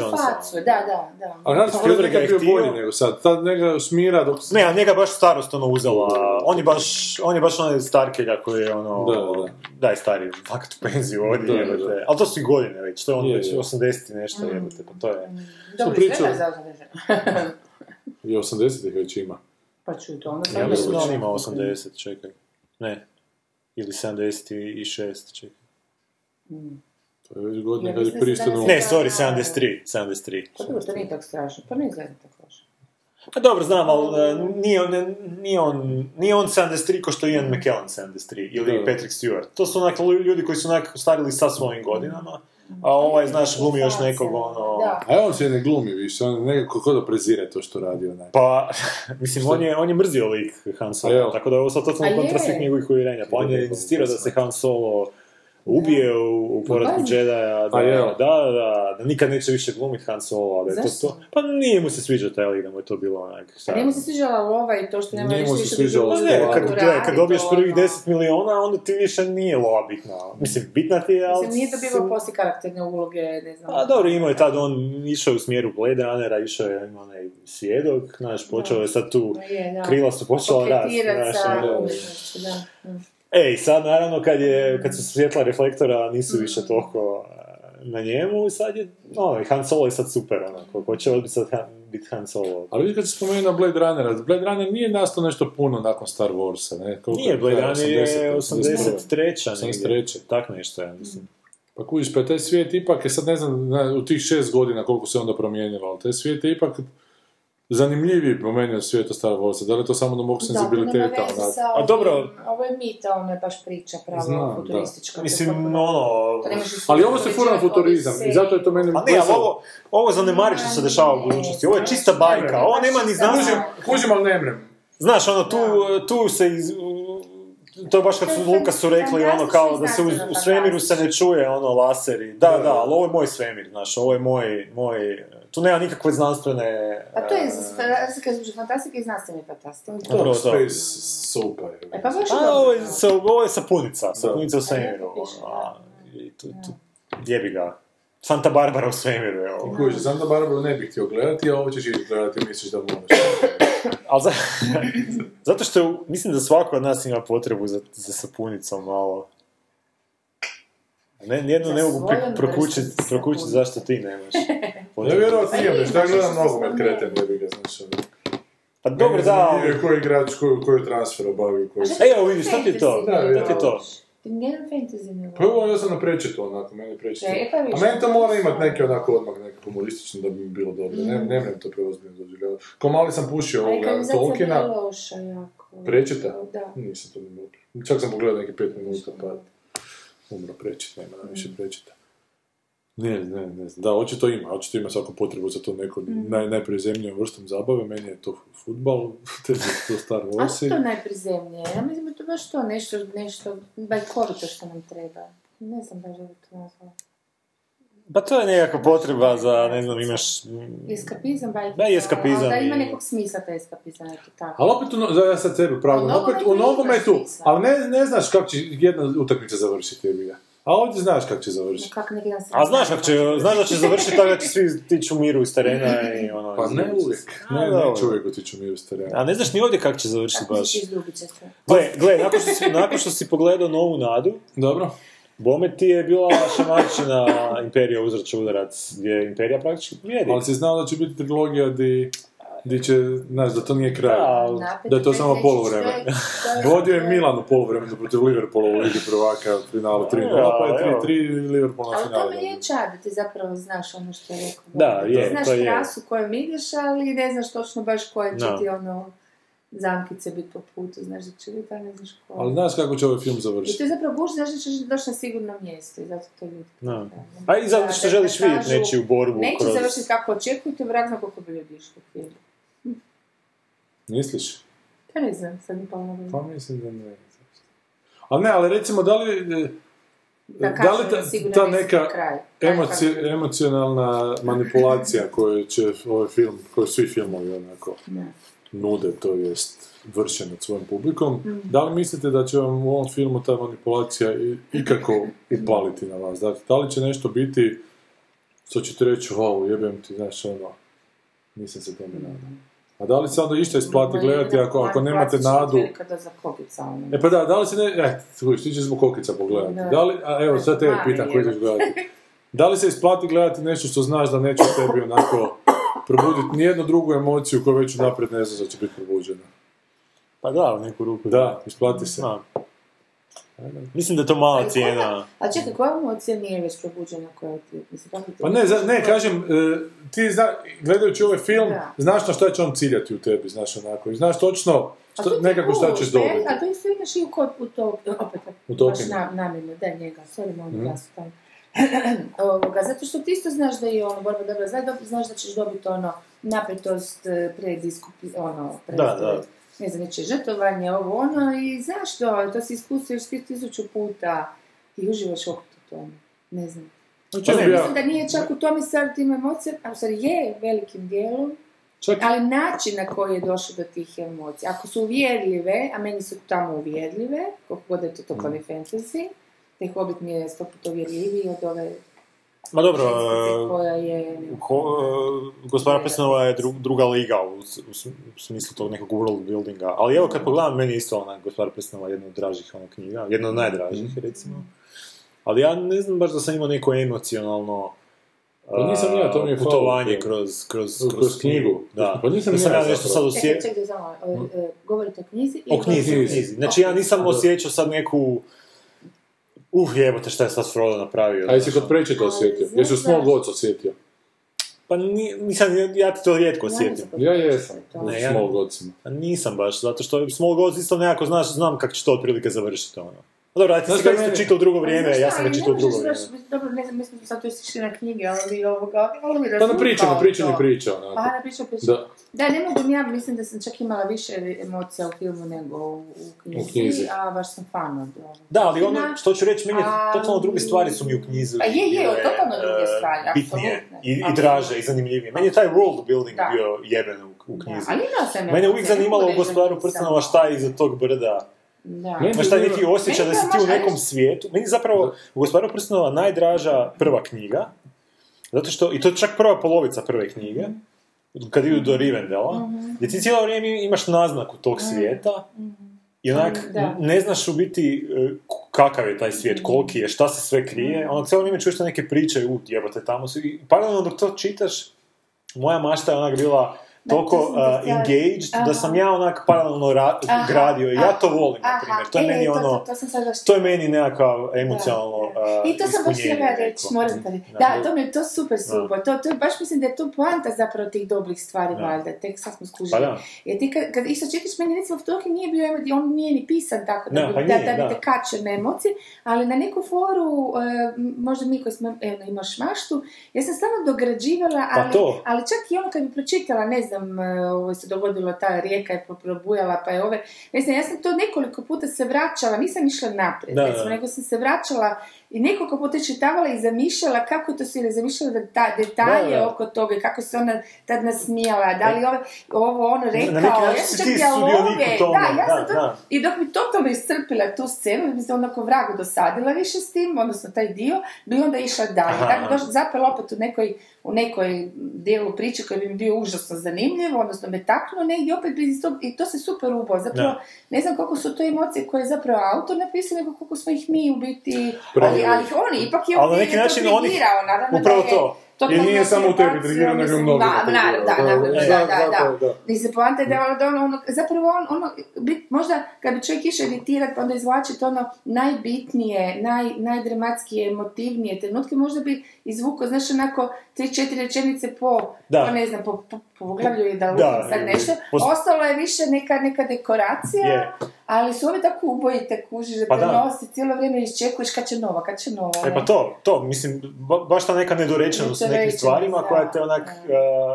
baš tebe onak čini aktivnim u svemu toga. I taj možda se world building, zato je glad za cijelim tim proširenjem koji nikako da zadovolji zapravo, je taj, kako se zvala ta dodatna knjiga, ona... Silmarillion, da imam je to. Da, neki Silmarillion na neki način ode toliko na početak i toliko fiksira neke stvari. Jedno je dobro, mislim, da se netko uhvatio toga, baš bi bilo okej napraviti onako, čak modernu verziju iz tog početka, jer ima i tu puno novih nekih stvari koje sam se strašno začudila, zašto ih nije iskoristio u prvom, odnosno u glavnom dijelu. Dobro, ali imaš u Hrvatskoj nešto što je meni onako u Gospodaru Prstenova, što je zapravo meni najbitnije kad čitam, ja sad ne znam da mi je to uvijek bilo ili mi je to s vremenom postalo, a to je to građenje karaktera, građenje likova, dakle ta neka promjena karaktera, tu imaš i tog Frodu i tog Goluma, koji su zapravo zbog kojih se priča ta priča, znaš. Svi ovi Aragorni sa strane koji ratuju, koji idu po vilenjaci, treba... Iako i njih upoznaš vremenom, nije... Pa da, ali su to likovi prilično onako pravocrtni, nemaš ništa, ne grade se ti likovi. Znaš što mislim, sad ne znam da li to je istina, ali mi je sad opalo na pamet, pa onak nemam dovoljno podataka. Da li je tabu današnje, recimo, dramaturgije, opće dramatizacije ičega ili ona karakterizacija ičega, dakle, da nema možda tabu, osim da je zadnji onak tabu ostao u tom nekakvom mainstreamu, da dobar lik učini nešto loše i da može živjeti bez problema s tim, onak. Mislim da je u američkom mainstreamu to, ono... To je tabu, da. Jer u Star Warsu imaš suprotnu situaciju, da loš lik učini nešto dobro, kao, i to je onako iskupljenje uvijek. Ali baš je onako meni... Ali opet plati to svojim životom. Plati svojim životom, da, ali to na taj način se iskupio. Ali plati svojim životom, dakle umre. Umre, da. Nije se iskupio, zato što u biti učinio nešto... Iskupio se. Ne, iskupio se, ali to što ti kažeš... Očima Boga. Da. To se slažem, ali opet je morao umriti. Bilo bi super da Anakin nije morao umriti. To bi bio tabu. Kako da on dalje živi s tim, što je dobro, što je kao... Kuviš, a meni baš ta zanimljiva ta postavka da dobar lik je znači lik koji vodiš kao dobro, kao nekakvu metaforu dobro, kao nekakav simbol dobroga, u presnom trenutku čini nešto loše. Da bi iz bilo kojeg razloga i da nema opće problem s tim. A tu ako je Luke Skywalker preći na stranu lošega, to je sad potpuno nova priča, to više nije taj Luke Skywalker, to je Luke Skywalker ove trilogije. A to je opet Luke Skywalker koji će se do 9. dijela vratiti na... A ovaj tu koji će tu biti, da li je to taj Afrikan... se zove Kozmo Amerikan, da. On sigurno neće tako nešto učiniti. On će, znaš, ako će učiniti nešto moralno upitno, on će to jako proživljavati u sebi, te velike dvojbe će imati velike loše. Da, i to je, s tim se slažem. Mislim, to je, ja mislim, tabu čitave te američke trenutno, jer... U američkim filmovima, tim mainstream filmovima nikad ne može, ne znam zapravo, kad je neki negativac... U drugima... Pa ne znam, ja dobro, Evropljani nemaju neke... Negativce kao... Evropljani, Japanci su uvijek ko... Ostali... Neko moderatora. Dobro, hvala. Treći sad. Da, imu, hvala. Čini mi se da ovim ostalim... kako ga nazovem, produkcijama, kinematografijama. Dobro. Znaju čak eksperimentirati s tim stvarima. Dobro. Ali u američkoj stvarno... U američkom mainstreamu, ne, vjerovatno... Mainstreamu, da, ne govorim sad o nekim nezavisnim art dramama i bizamatrima, nego ono film koji košta $150 milijuna, gdje će lik ono jebote ubit nekog, a na kraju, to je na primjer što je mene užasno smetalo u Nesanici, na kraju će platiti to svojim životom. To je mene na primjer užasno smetalo u Nesanici od Nolanove, zato što je tamo Al Pacino ubije slučajno tog jednog policajca, ne, namjerno ubije, ili slučajno, ne sjećam se tog policajca, ode, pošalju ga za kaznu na taj sjeverni pol, gdje je 6 mjeseci dan, tu kreće druga priča, ali čim je on njega ubio, ja sam znao da će ovaj umrijeti na kraju. Nema šanse da će taj film završiti, i stvarno je, tako je bilo ono. I čim lik, glavni lik napravi tako neko veliko sranje? Se to spominjalo tijekom filma, ja se ne sjećam da je to bio neki big deal što je on ubio. To je bila neka paralela te njegove Nesanice, on nije mogao spavati zbog toga u biti, i tog dana što je vani, ali zbog toga što je njega peklo, što je on ubio tog policajca. Zanimljivo da to nije dovoljno kazna. Zato što je to tabu, zato što on kad se pomirio s tim, on je on umro, on se iskupio. To što kažeš, bilo bi genijalno da on, jebi ga, hepili, ono, mislim ne hepili, ali neki svoj način. Ali da je živio dalje, mogu. Znaš, ko je po tome poseban bio, nažalost više nije. A Fincher je, mislim, u Sevenu se tako nešto dogodi na kraju. Jebi ga, ovaj ubio ovog, zna da je to krivo i dalje će morati živjeti s tim. Znaš, onako, ti ga vidiš u nekoj stanju katatonije, Brad pita na kraju, ali znaš da njegov život sad mora teći dalje. Još više u gameu, jebote. Meni je game onako savršena priča tog tipa koji je zapravo džubre u pičku, zato je Michael Douglas džubre, još smeće onako, koji je baš gad do kraja filma i na kraju je toliko gad onak da više ne zna šta će, na kraju se slomi i ubije se, ali mora dalje živjeti. On nekako prođe preko toga. Ide Barry Jansko je ga na kraju. Tako da mi je to zgodno, znaš. E, ali bil danas Fincher snimio tako film. $100 milijuna, kužiš. Da. Ne, ono, ne, to danas je... Fincher isto razblaže, onak, znaš. To je neko gore, kužiš, govori, ljudi to ne žele čuti, slušati, vidjeti. Pa nije da ne žele, nego to kompenzacija nema. Ja, ne znam, to je neka... To je totalna kršćanska parabola, mislim, iskupljenja, to je totalno kršćanstvo, to nema veze. Oni su stvarno, ja mislim, jako konzervativno medije u dubini, ali to ali se mašete zastavicama liberalizma i ne znam nekakve tih čuda, zapravo su suštini, mislim, užasno. Pa je, ima i toga, ono. Ali ja mislim da je zapravo puno zadaća umjetnosti puno više upozoravati na ono što ljudi zaista jesu, a ljudi zaista jesu, ono, i kad su dobri, i kad su na strani dobroga, i kada čini dobro, da nikad ne znaš da neće nešto loše učiniti, jer će sivi su, da će ga kliknuti nešto i da zapravo neće imati problem s tim, jer će sam sebe znati opravdati. Upravo to, da. A to opravdanje unutrašnje sebe za nešto loše što ti učiniš... Ali to jeste zapravo definicija lošeg. Ako ti sebi opravdaš loše djelo, to je definicija tebe kao nemoralnog, ne? Da. I ako radiš onda priču o nemoralno, znači da si ti kao pričat, kao... autor biti opravdao nemoralno. A to je ono što ti govoriš da je to kršćanska zapravo filozofija. Je zapravo, da, baš je, zato što onako ako si zao, ali ti se ako se ne iskupiš, onako, ako se ne pokaješ... Ali ne samo to, ako ne dobiš kaznu zapravo, ti se ne možeš ono postati. Ali to zapravo jesu u ljudskoj psihologiji, ti ćeš se opravdavati toliko dugo dok te nešto ne spriječi da se prestaneš opravdavati. A to je zlo, u stvari. To opravdavanje svojih vlastitih lošova. Šta je bolje? Da li je ovo za što se ja zalažem da je nešto lošim civilizacijom izrodilo, jer bi ljudi navikli da onako su svi ljudi takvi, a ovo je neka naša umjetnost koja stvara ideale i koja ljude zapravo ne pokazuju onake kakvi jesu, nego onake kako im se proskribira da budu. A znaš šta bi ti ja rekao? Meni bi bilo bolje... Meni je zato Fight Club dobar, zato što zapravo... Knjige ili film? Dobro, sad ne nemoj... Dobro, pa nije dobro šta sam. Po meni je, ali dobro. Ajde ću malo film, jer sam malo se više bolje sa svima. Ma, to je zapravo borba takvog čovjeka sam sa sobom na neku foru, recimo. To je meni onda dobro.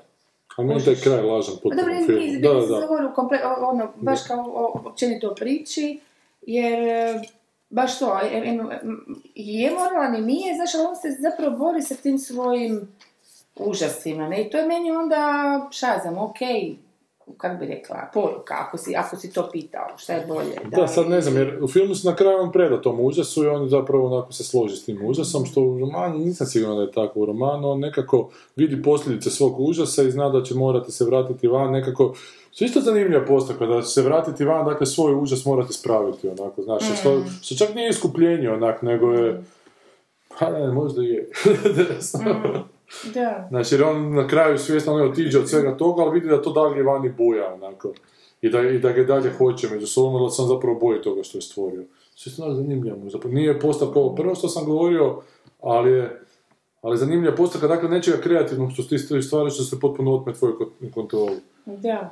Da, ovdje se ništa od tima kontroli, ovdje se kontrolom, sila vlada svime i tako. Po meni bi bilo dobro da postoje i ovakvi filmovi i baš da ima dovoljno i ovih drugih filmova. High budget drugih filmova, onako, i gledanih drugih filmova. Da, ali da ti imaš, kad ti želiš fiks nekog optimizma, da si, pogledaš Star Wars, kad želiš fiks nekog malo onak... izazova u samom svom shvaćanju svijeta, da možeš uzeti neki high budget. Jer, znaš šta, bojim se da kad bi... Isto bi bilo zamorno kad bi, ne znam, sutra neko napravio film kako smo sad rekli. Da.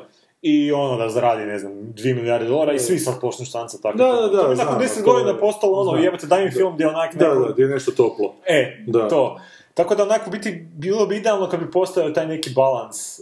A recimo... Kako bi bilo, mislim, na traga ovo što si rekao, bi bilo zgodno i čudim da to nik... Ili je možda netko već probao. Onu Sartrovu dramu Bez izlaza, gdje su tri lika i oni su zapravo nekako vrsti čistilišta ili šta već uglavnom mrtvi su, ali isto to, stvari iskupljenja ili ne, ali neki uspiju, neki ne uspiju i u biti su stalno u biti u mučilištu vlastitih tih nedjela koji su sad sve više i više svjesni, ali ne mogu iz toga, i to je zapravo to što si ti sad nekako, ali mislim, baš mi se čini kao film bi bilo jako dobro, samo ne napraviti komorno tri lika bla bla, nego baš razviti u neku baš filmsku, art varijantu. I zašto da ne znam, baš ću pogledati na internetu kasnije, da li netko to može napraviti. Ali ovo što kažeš da bi bilo zgodno kad bi postojali drugi high budget varijanta, pa zapravo je postojala jebote, pa Dina je trebala biti to, zar ne? Nije prošlo. Tako kako je Lynch napravio, zapravo to priča vrlo onako moralno ambivalentnim likovima, onako, i opće moralno ambivalentnom svemiru, da. Ali... Naš... Ali meni knjiga puno više dojmila od filma. Nisam nikad knjigu čitao, pa možda zato. Da, a vidiš, i zato baš mi je žao, jer mi je to bio jedan od fan knjiga. Ma, zašto je Lynch, i to Lynch, zašto je bilo koji drugi režiser bi mu oprostila Lynchu, nekako ne mogu da me nije dotaklo. Pa ja ti se recimo iz Dina još danas sjećam neke curice male koja je na strani dobra, pa je sva nekakva zla, nije li bila neka ona... To je kćer, bože, sestra Mladipa. Mladipa, ali... Znaš, da neki bijes postoji u dobrim ljudima, onako, nekako mi je to bitno reći. A ona čak uopće nije dobra, mislim, ona je stvarno granična. Znam, ali je na strani kao njegovoj koja je... Da, jer je sestra, da. Kužiš. Ma nema tu užasno upečatljivih, ona mrcina Hariken, kak se zove... Harkonnen, koji onak pluta, onak debel i onak leti, onak ono odvratan je. I sišu mu prište da one. Da, i ono sve stvarno, mislim, ima bilja dojme. Ali sve zajedno kao cijelina mi nije funkcioniralo kao knjiga, što mi strašno žao jer je Lynch to radio. A dobro, to su malo i rezali. A to što nisu razumjeli, što se nije dotaklo ljudi masovno, mislim, publike, to mi je jasno zašto je baš to što si rekao, ta tema, odnosno, sve to tako ambivalentno da ko, mislim, to me zanima. Jer fanovima nije bilo dovoljno, fanovima nije bilo. Možda je čak veći problem u Dini, jer Dina je, na primjer, isto konferencijski jedan jako svjež film. Aha. Znači, prije Dine nisi baš mogao vidjeti isto tako vizualno takve stvari. Pa to, u smislu što je on, ništa može biti negativno, može biti na taj način. Ali, neka konferencija kao nekakvi onak poznati krojevi onak. Burda. Dina je isto, znači, vizualno... prije Dina je, ne mogu reći, ne mogu to usporediti s nekim filmom. Možda Blade Runner po to nekoj komornosti, ali opet nije to je ta neka industrijska post, ne znam, steampunk, neki kurac, ne znam ni šta bi bilo. Ono, pa to je Gilliam malo onako radio, malo Brazil. Da, malo Gilliam to je. Ali mislim, tako da s te strane Dina jako zanimljiva. Meni je Dina, ono, kako sam bio klinac, bila ono, drag film, znaš. Ali mislim da je Dini veći problem ta dramaturška, onak... rasulost koja su... tu se osjeti da su producenti jako puno... A jesu ono, li? Da, oni su njega... A jesu ga razbili, ja. Pa tu se snima onaj uvod gdje ona princeza ekspoziciju radi čitavog tog svijeta, što je bilo ono... masovno protiv toga. Ali viša, meni ti čak to nije problem, jer mi fakat nudi onak nešto, fakat ne znam u kojem će pravcu u jednom trenutku otići taj film. Zato mi je to dobro bilo. Ali mi je drago sada zapravo sam spomenuo Brazil, jer se ne bi sjetio i onda bi se doma grizao kako nisam spomenuo Brazilu. Znaš, Gilliamovu naponu onak snage. Što je Gilliam priča baš oko Brazila, da njemu užasno na živci idu Star Warsi, jer mu ide na živci taj postavka Darth Vadera kao nekakve sile zla koja je obučena u crno sa crnom kacigom sa izmijenjenim glasom. Da mu je to onako potpuno krivo, da to nije zlo. Da je njemu zlo ono što je lik Michael Pelena u tom filmu, koji ti kao friend i smiješka ti se na kraju ću ti svrdlo zabiti u glavu, jer jebi ga šef mu rekao da ti zabije svrdlo u glavu. To je zapravo potpuno druga ta postavka, a i on odlazi neko SF utopiju, nekako stilsku pomaknutost. Samo što, znaš, ono, Brazil s 10 godina ne možeš, kad imaš 10 godina kraju po Star Warsu. Pa da. Ali onda dođeš do 20 i onda pređeš na Brazil, ne vraćaš se više na Star Warze, to mi je na življenju. Ali to ti kod da gledaš obiteljski album sa fotkama, znaš. Sad ti kažem neko, gledaj, našli smo još par fotki koje nisi nikad vidio, a idem vidjeti šta ću. Mada me ništa neće znaniti jer sam ja sve to već proživio, ali ću vidjeti neke nove fotke koje još nisam vidio. Da, ali to nije to obitelj više. A je, to ti to, ta fotka tvoje stare škole. Ali nisu to ni boje na tim fotkama. Evo ti fotka tvoje škole iz, ne znam, 87. iz kuta koje nikad nisi vidio. Pa bit će ti zanimljivo to. Da, bit će mi zanimljivo ako je fotka na isto kao što je ta fotka, no ako je fotka na današnjim, ako mi to pokazuju na mobitelu, gle, onako kako je, znaš, ono i neće baš biti, ono će biti preko. Baš tvoj ono stav prema ovom zadnjih par filmova. Star Wars. Da. Kakav je se razumio? Ne, meni je to loše. Meni je to savršeno, to sam njemu 100 puta rekao, pogledajte si od Red Letter Media dekonstrukcija ta 3 filma i tamo je čovjek rekao sve što imaš da reći u tom filmu. Zašto je loše, šta je loše, šta su sjevali ono.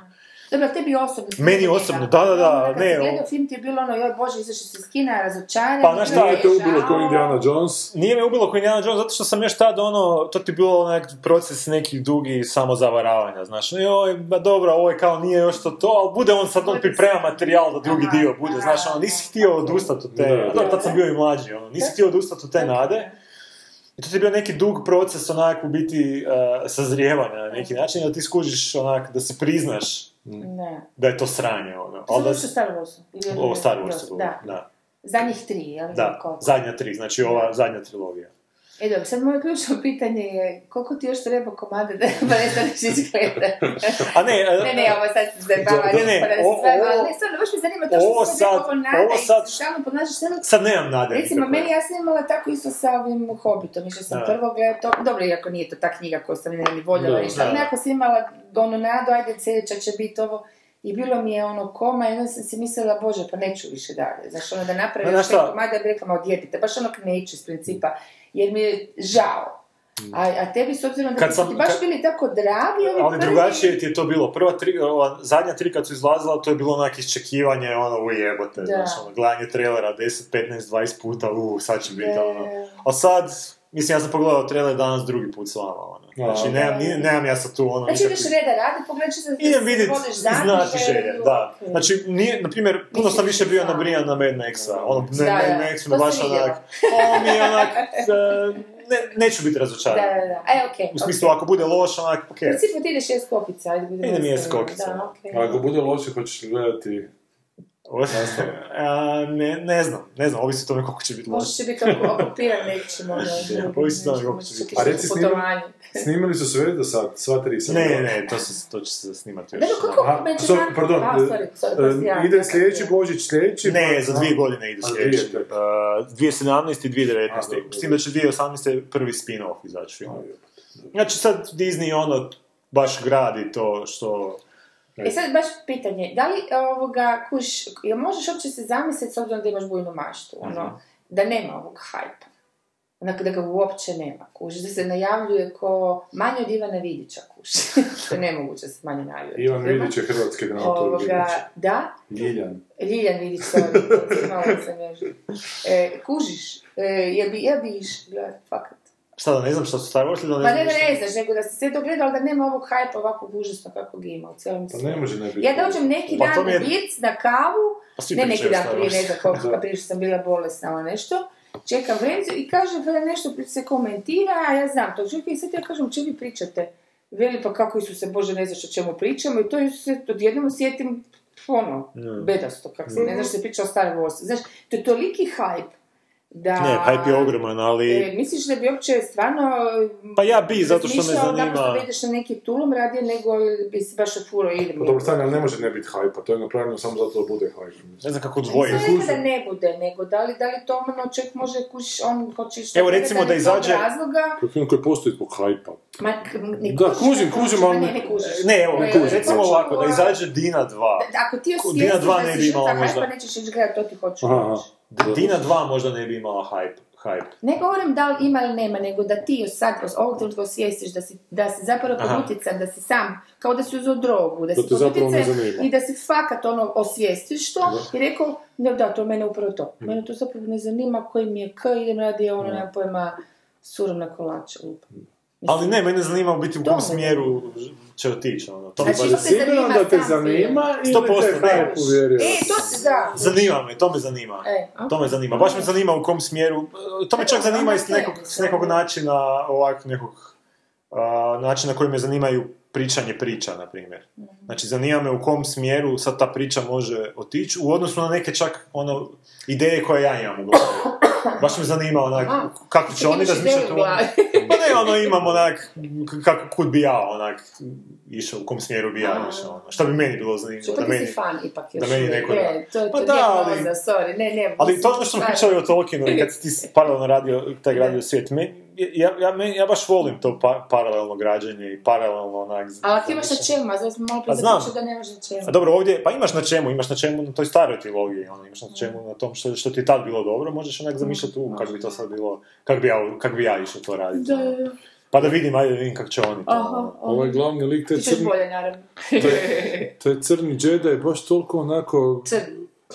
Baš je toliko crn. I blistav nekad preče. Baš je, da, malo brezno. Dobar malo zmazan taj njihov plašt. Ma ne, nego je toliko... Ne, ovo je zli, nego govorimo o Afrikanu. Aha, Spacemanu. Spaceman American. Alien American. Ma toliko onako, Bon Forsman, toliko onako očito naivan da nije li... kao lik napravljen, toliko... Ne, ja mislim da nije toliko... Toliko se svemu čudio, onako, znaš, gdje god se pojavi, svemu je tako čudno. Ja ne bih rekao da je očito naivan, koliko mi je onak očito... Neupečatljiv. Ne, nego napravljen kao da bude supstitut za publiku, znaš, ono, kao da... Aha, da se publika čudi, kao skupina. Da, i da bude onak neka...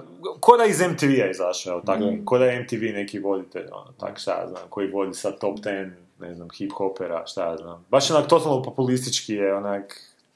A dobro, mada i u staroj trilogiji jebi ga, ne znam. Luke Skywalker je bio onak trend tog 70-ih. Da, zato ono bleso onak je. Pa bleso, ta frizurica, onaka, debilna, mislim... A ne nego karakterizacija, ne nego da to dođe. Ko Luke Skywalker, dobi zidnjak. Pa on ima onak tipičan, jednostavan, ono, što smo rekli, Joseph Campbell arc, znači, ono, heroj koji je na to neko putovanje, jači se. Ma dobro, znam, ali... Možeš ga ti karakterizirati, da. Ali, u duhu te jednostavnosti, mislim, šta bi išao raditi s njim? Pa ne znam, pa malo ga... Zapravo, to i veliki problem je nove trilogije, što je nova trilogija išla je užasno komplicirati. Znači, ideš od bajke sad raditi ono jebote... E to je ono što je, na primjer, triki u Star Warsu za izvest. Znači, napraviti nešto jednostavno, a da opet bude dovoljno zanimljivo. Da. To je onako... A dobro, možda će ovaj tip možda stvarno nešto smisliti. Pravi pothvat bi to bio. Napraviti užasno jednostavan ovaj 8. film, a da bude zanimljiv. To bi bilo onak sweet spot, po meni. Znači, bez ikakvih sad, ono, političkih intriga i komplikacija u... Da budemo mitološki kao što bi prvi tri. Da, i da nije mračan samo kozmetike radi, jer ovo što smo isto rekli da taj tabu o iskupljenju. Isto tako, znaš, ono, današnji ti veliki filmovi, visokobudžetni filmovi, svi su oni onak površinski jako kao mračni, jako kao nešto ozbiljni, ali u biti nisu, ono, kad zagrebeš malo ispod i dalje, taj film bi funkcionirao bilo koji od ovih, ne znam, Marvelovih ili ne znam kojih još aktualnih filmova, gdje funkcioniraju da je onako tipičan 70s, ono, comic book movie. Da. Znači, bolje izgleda. Da, izgleda tako nekako, onak, ne znam, odraslije, zato što nekako svi su onak nešto namrgođeni i ono, Batman užasno priča o Tom Batesi, ne znam. No dobro. Jesmo se spucali, ne znam koliko traje ono, ovaj prvi dio, što smo skočili u prošlost, lagano, dosta traje epizoda. Kaj, jesi prije 2 tjedna neko nam nešto govorio od naših slušatelja? Je, da. Moramo se na nešto osvrnuti na neke stvari. Evo, imamo čak 7 komentara. A oni glase. Rene Debakalovića, to je debakalno, da. Kaže, Boris, The Man in the High Castle je slobodno mogla biti miniserija od 3 epizode, jer ovih ostalih 7 je teški filler, i kad sam to pročitao, odlučio sam neću pogledati ovih, evo. Čak i Boris ima repulzija. Da. Viš kako mi prihvaćamo vašu repulziju, ali ne prihvaćamo. Pa to si ti rekla, da je crni delboj, ona iz... Pa je mu to smiješno bilo. Pa ona je indijac, kako se zove. Ma iz onog jednog televizijske serije. Da. Mušet kaže, Kimi Schmidt ima samo odličnu uvodnu muzikicu. Pilot mi je bio već viđen, likovi nezanimljivi i nisam dalje gledala, ali sam našla par dobrih kavera te keći uvodne špice. Dobro, ti sad dalje mogu... Ti rok mi je bio dobar zbog određenih likova koji imaju ludu nevinost ili idealizam, Kenneth, Alec Baldwinov lik, ili John Hamm koji je bio toliko zgodan da mu nitko nikad nije rekao istinu, pa živi... to je super bila... Misli da dobro kuha i odlično govori francuski. I takvi likovi su postavljeni da reagiraju na učmalost tih SNL-om sluđenih vrijednosti, tako i u Office-u djetinja, to s Michael Scotta i želja da ima prijatelja, ono što ga učinilo boljim od originalnog Gervaisovčine. Pa meni ga nije učinilo boljim, meni ga učinilo jednako dobrim, zato što je drugačiji onako od Gervaisovoga, zanimljivi na svoj način. Dobro. Stvarno... Mi se složila, meni je čak baš zanimljiviji. Ko? Steve Carell? Da. A ima više prostora da bude zanimljiviji, mislim, u tih 10 sezona nego što je ovaj u 12 epizoda. Dobro, da. Jer isto baš nije bio zanimljiv na početku. Nije. On ti je postao zanimljiv, Steve Carell, u jednoj epizodi kad si ti to kretena vidio da on ide u svoju trgovačku misiju, da znači da ide prodati neki proizvod i da vidiš da on jebeni trgovac zapravo, da on na toj poziciji šefa nije bez veze, nego skučiš da on zbog neke svoje vrijednosti došao tamo. U tom trenutku on je meni postao zanimljiv. Dobro. Stvarno, Revolution Vostelova, to razdoblje je prošlo. Sve ove nove serije ja polako zanemarujem i više me nije nimalo briga što sam propustila. Jessica Jones sam pogledala nekih prvih 10 minuta i onda sam rekla, bjež, idem gledati Homicide. Mislim da je bolje čak gledati dobre stare serije, više puta gledati serije koje su gotove, a koje su zbilja kvalitetne. Ma ja mislim da je Lak zadnja dobra. Ma dobro, će ćemo izmiriti. I kaže Mušet, ja sam unfollovala Robo Delenija na Twitteru, tako da neću gledati ni katastrofi. Ajde, baš me zanima, zakaj si ga unfollovala. Meni isto postaje naporan, ali onak imam po nekom defaultu ga držim. Da, jer Twitter onak je jednako Rob Delenija. Dobro. Ali su nam drugi ovi nesli, što je sa ovim našim iz jutarnjeg lista? Nije, mislim da kreza postoji. Sad ga plaćaju da piše, pa nešto. Organic Shadow, da. Ni se javlja, ni razglednice, ni pisma, ništa, da. Čeka da ga pozovem opet da gostuje. Da, pa da, možda. Pa Boštelac se svako toliko javio, neko iz Bosne. Da, javite se ljudi, ajmo. Kad im puste internet tamo. Šta je s vama ljudi? Nije, ali evo, Maja se i dalje zna javiti, mislim, ovi neki... standardno. A možda nismo toliko zanimljivi kao što mislimo da je. Mislim da smo danas bili jako zanimljivi, da je baš dobro. Mada nismo, vidiš, mogli smo danas pričati isto, sad kad si spomenuo o američkoj verziji i britanskoj Office, mogli smo pričati i o balkanskoj verziji Star Warsa. To ćemo pričati za 2 tjedna. A znate što, nismo već dugo pričali o Bruce Willisu, znate što radi Bruce Willis? Šta? Na Broadwayu Misery je postavio. Misery glumi, Kingov, da, glumi ovo što je James Cameron. Nemoj zajebati. Ne mogu vjerovati. Znači, on nosi tu predstavu. Da, ono se leži u krevetu. Strašno. Znači, ovo je bio vrhunac. To je izazov za publiku. To je izazov za publiku, da. Dobro, toliko ovaj puta, bili smo iscrpni, sve smo rekli, puno smo naučili, ali sebe same. Da. I čujemo se za tjedan dana, kad ćemo vjerojatno napraviti neku rekapitulaciju godine, onda se tjedan nakon toga spremiti za događaj. A onda će biti zanimljivo. Onda ide ono za što smo radili ove dvije godine. Svoje frustracije koje... Spremali se. Onda ide repulziranje filma, najočekivanijeg filma u 2016. koji je već 2015. Ali sam nekada te tjedan nisam u Hrvatskoj. Ti ćeš biti tu.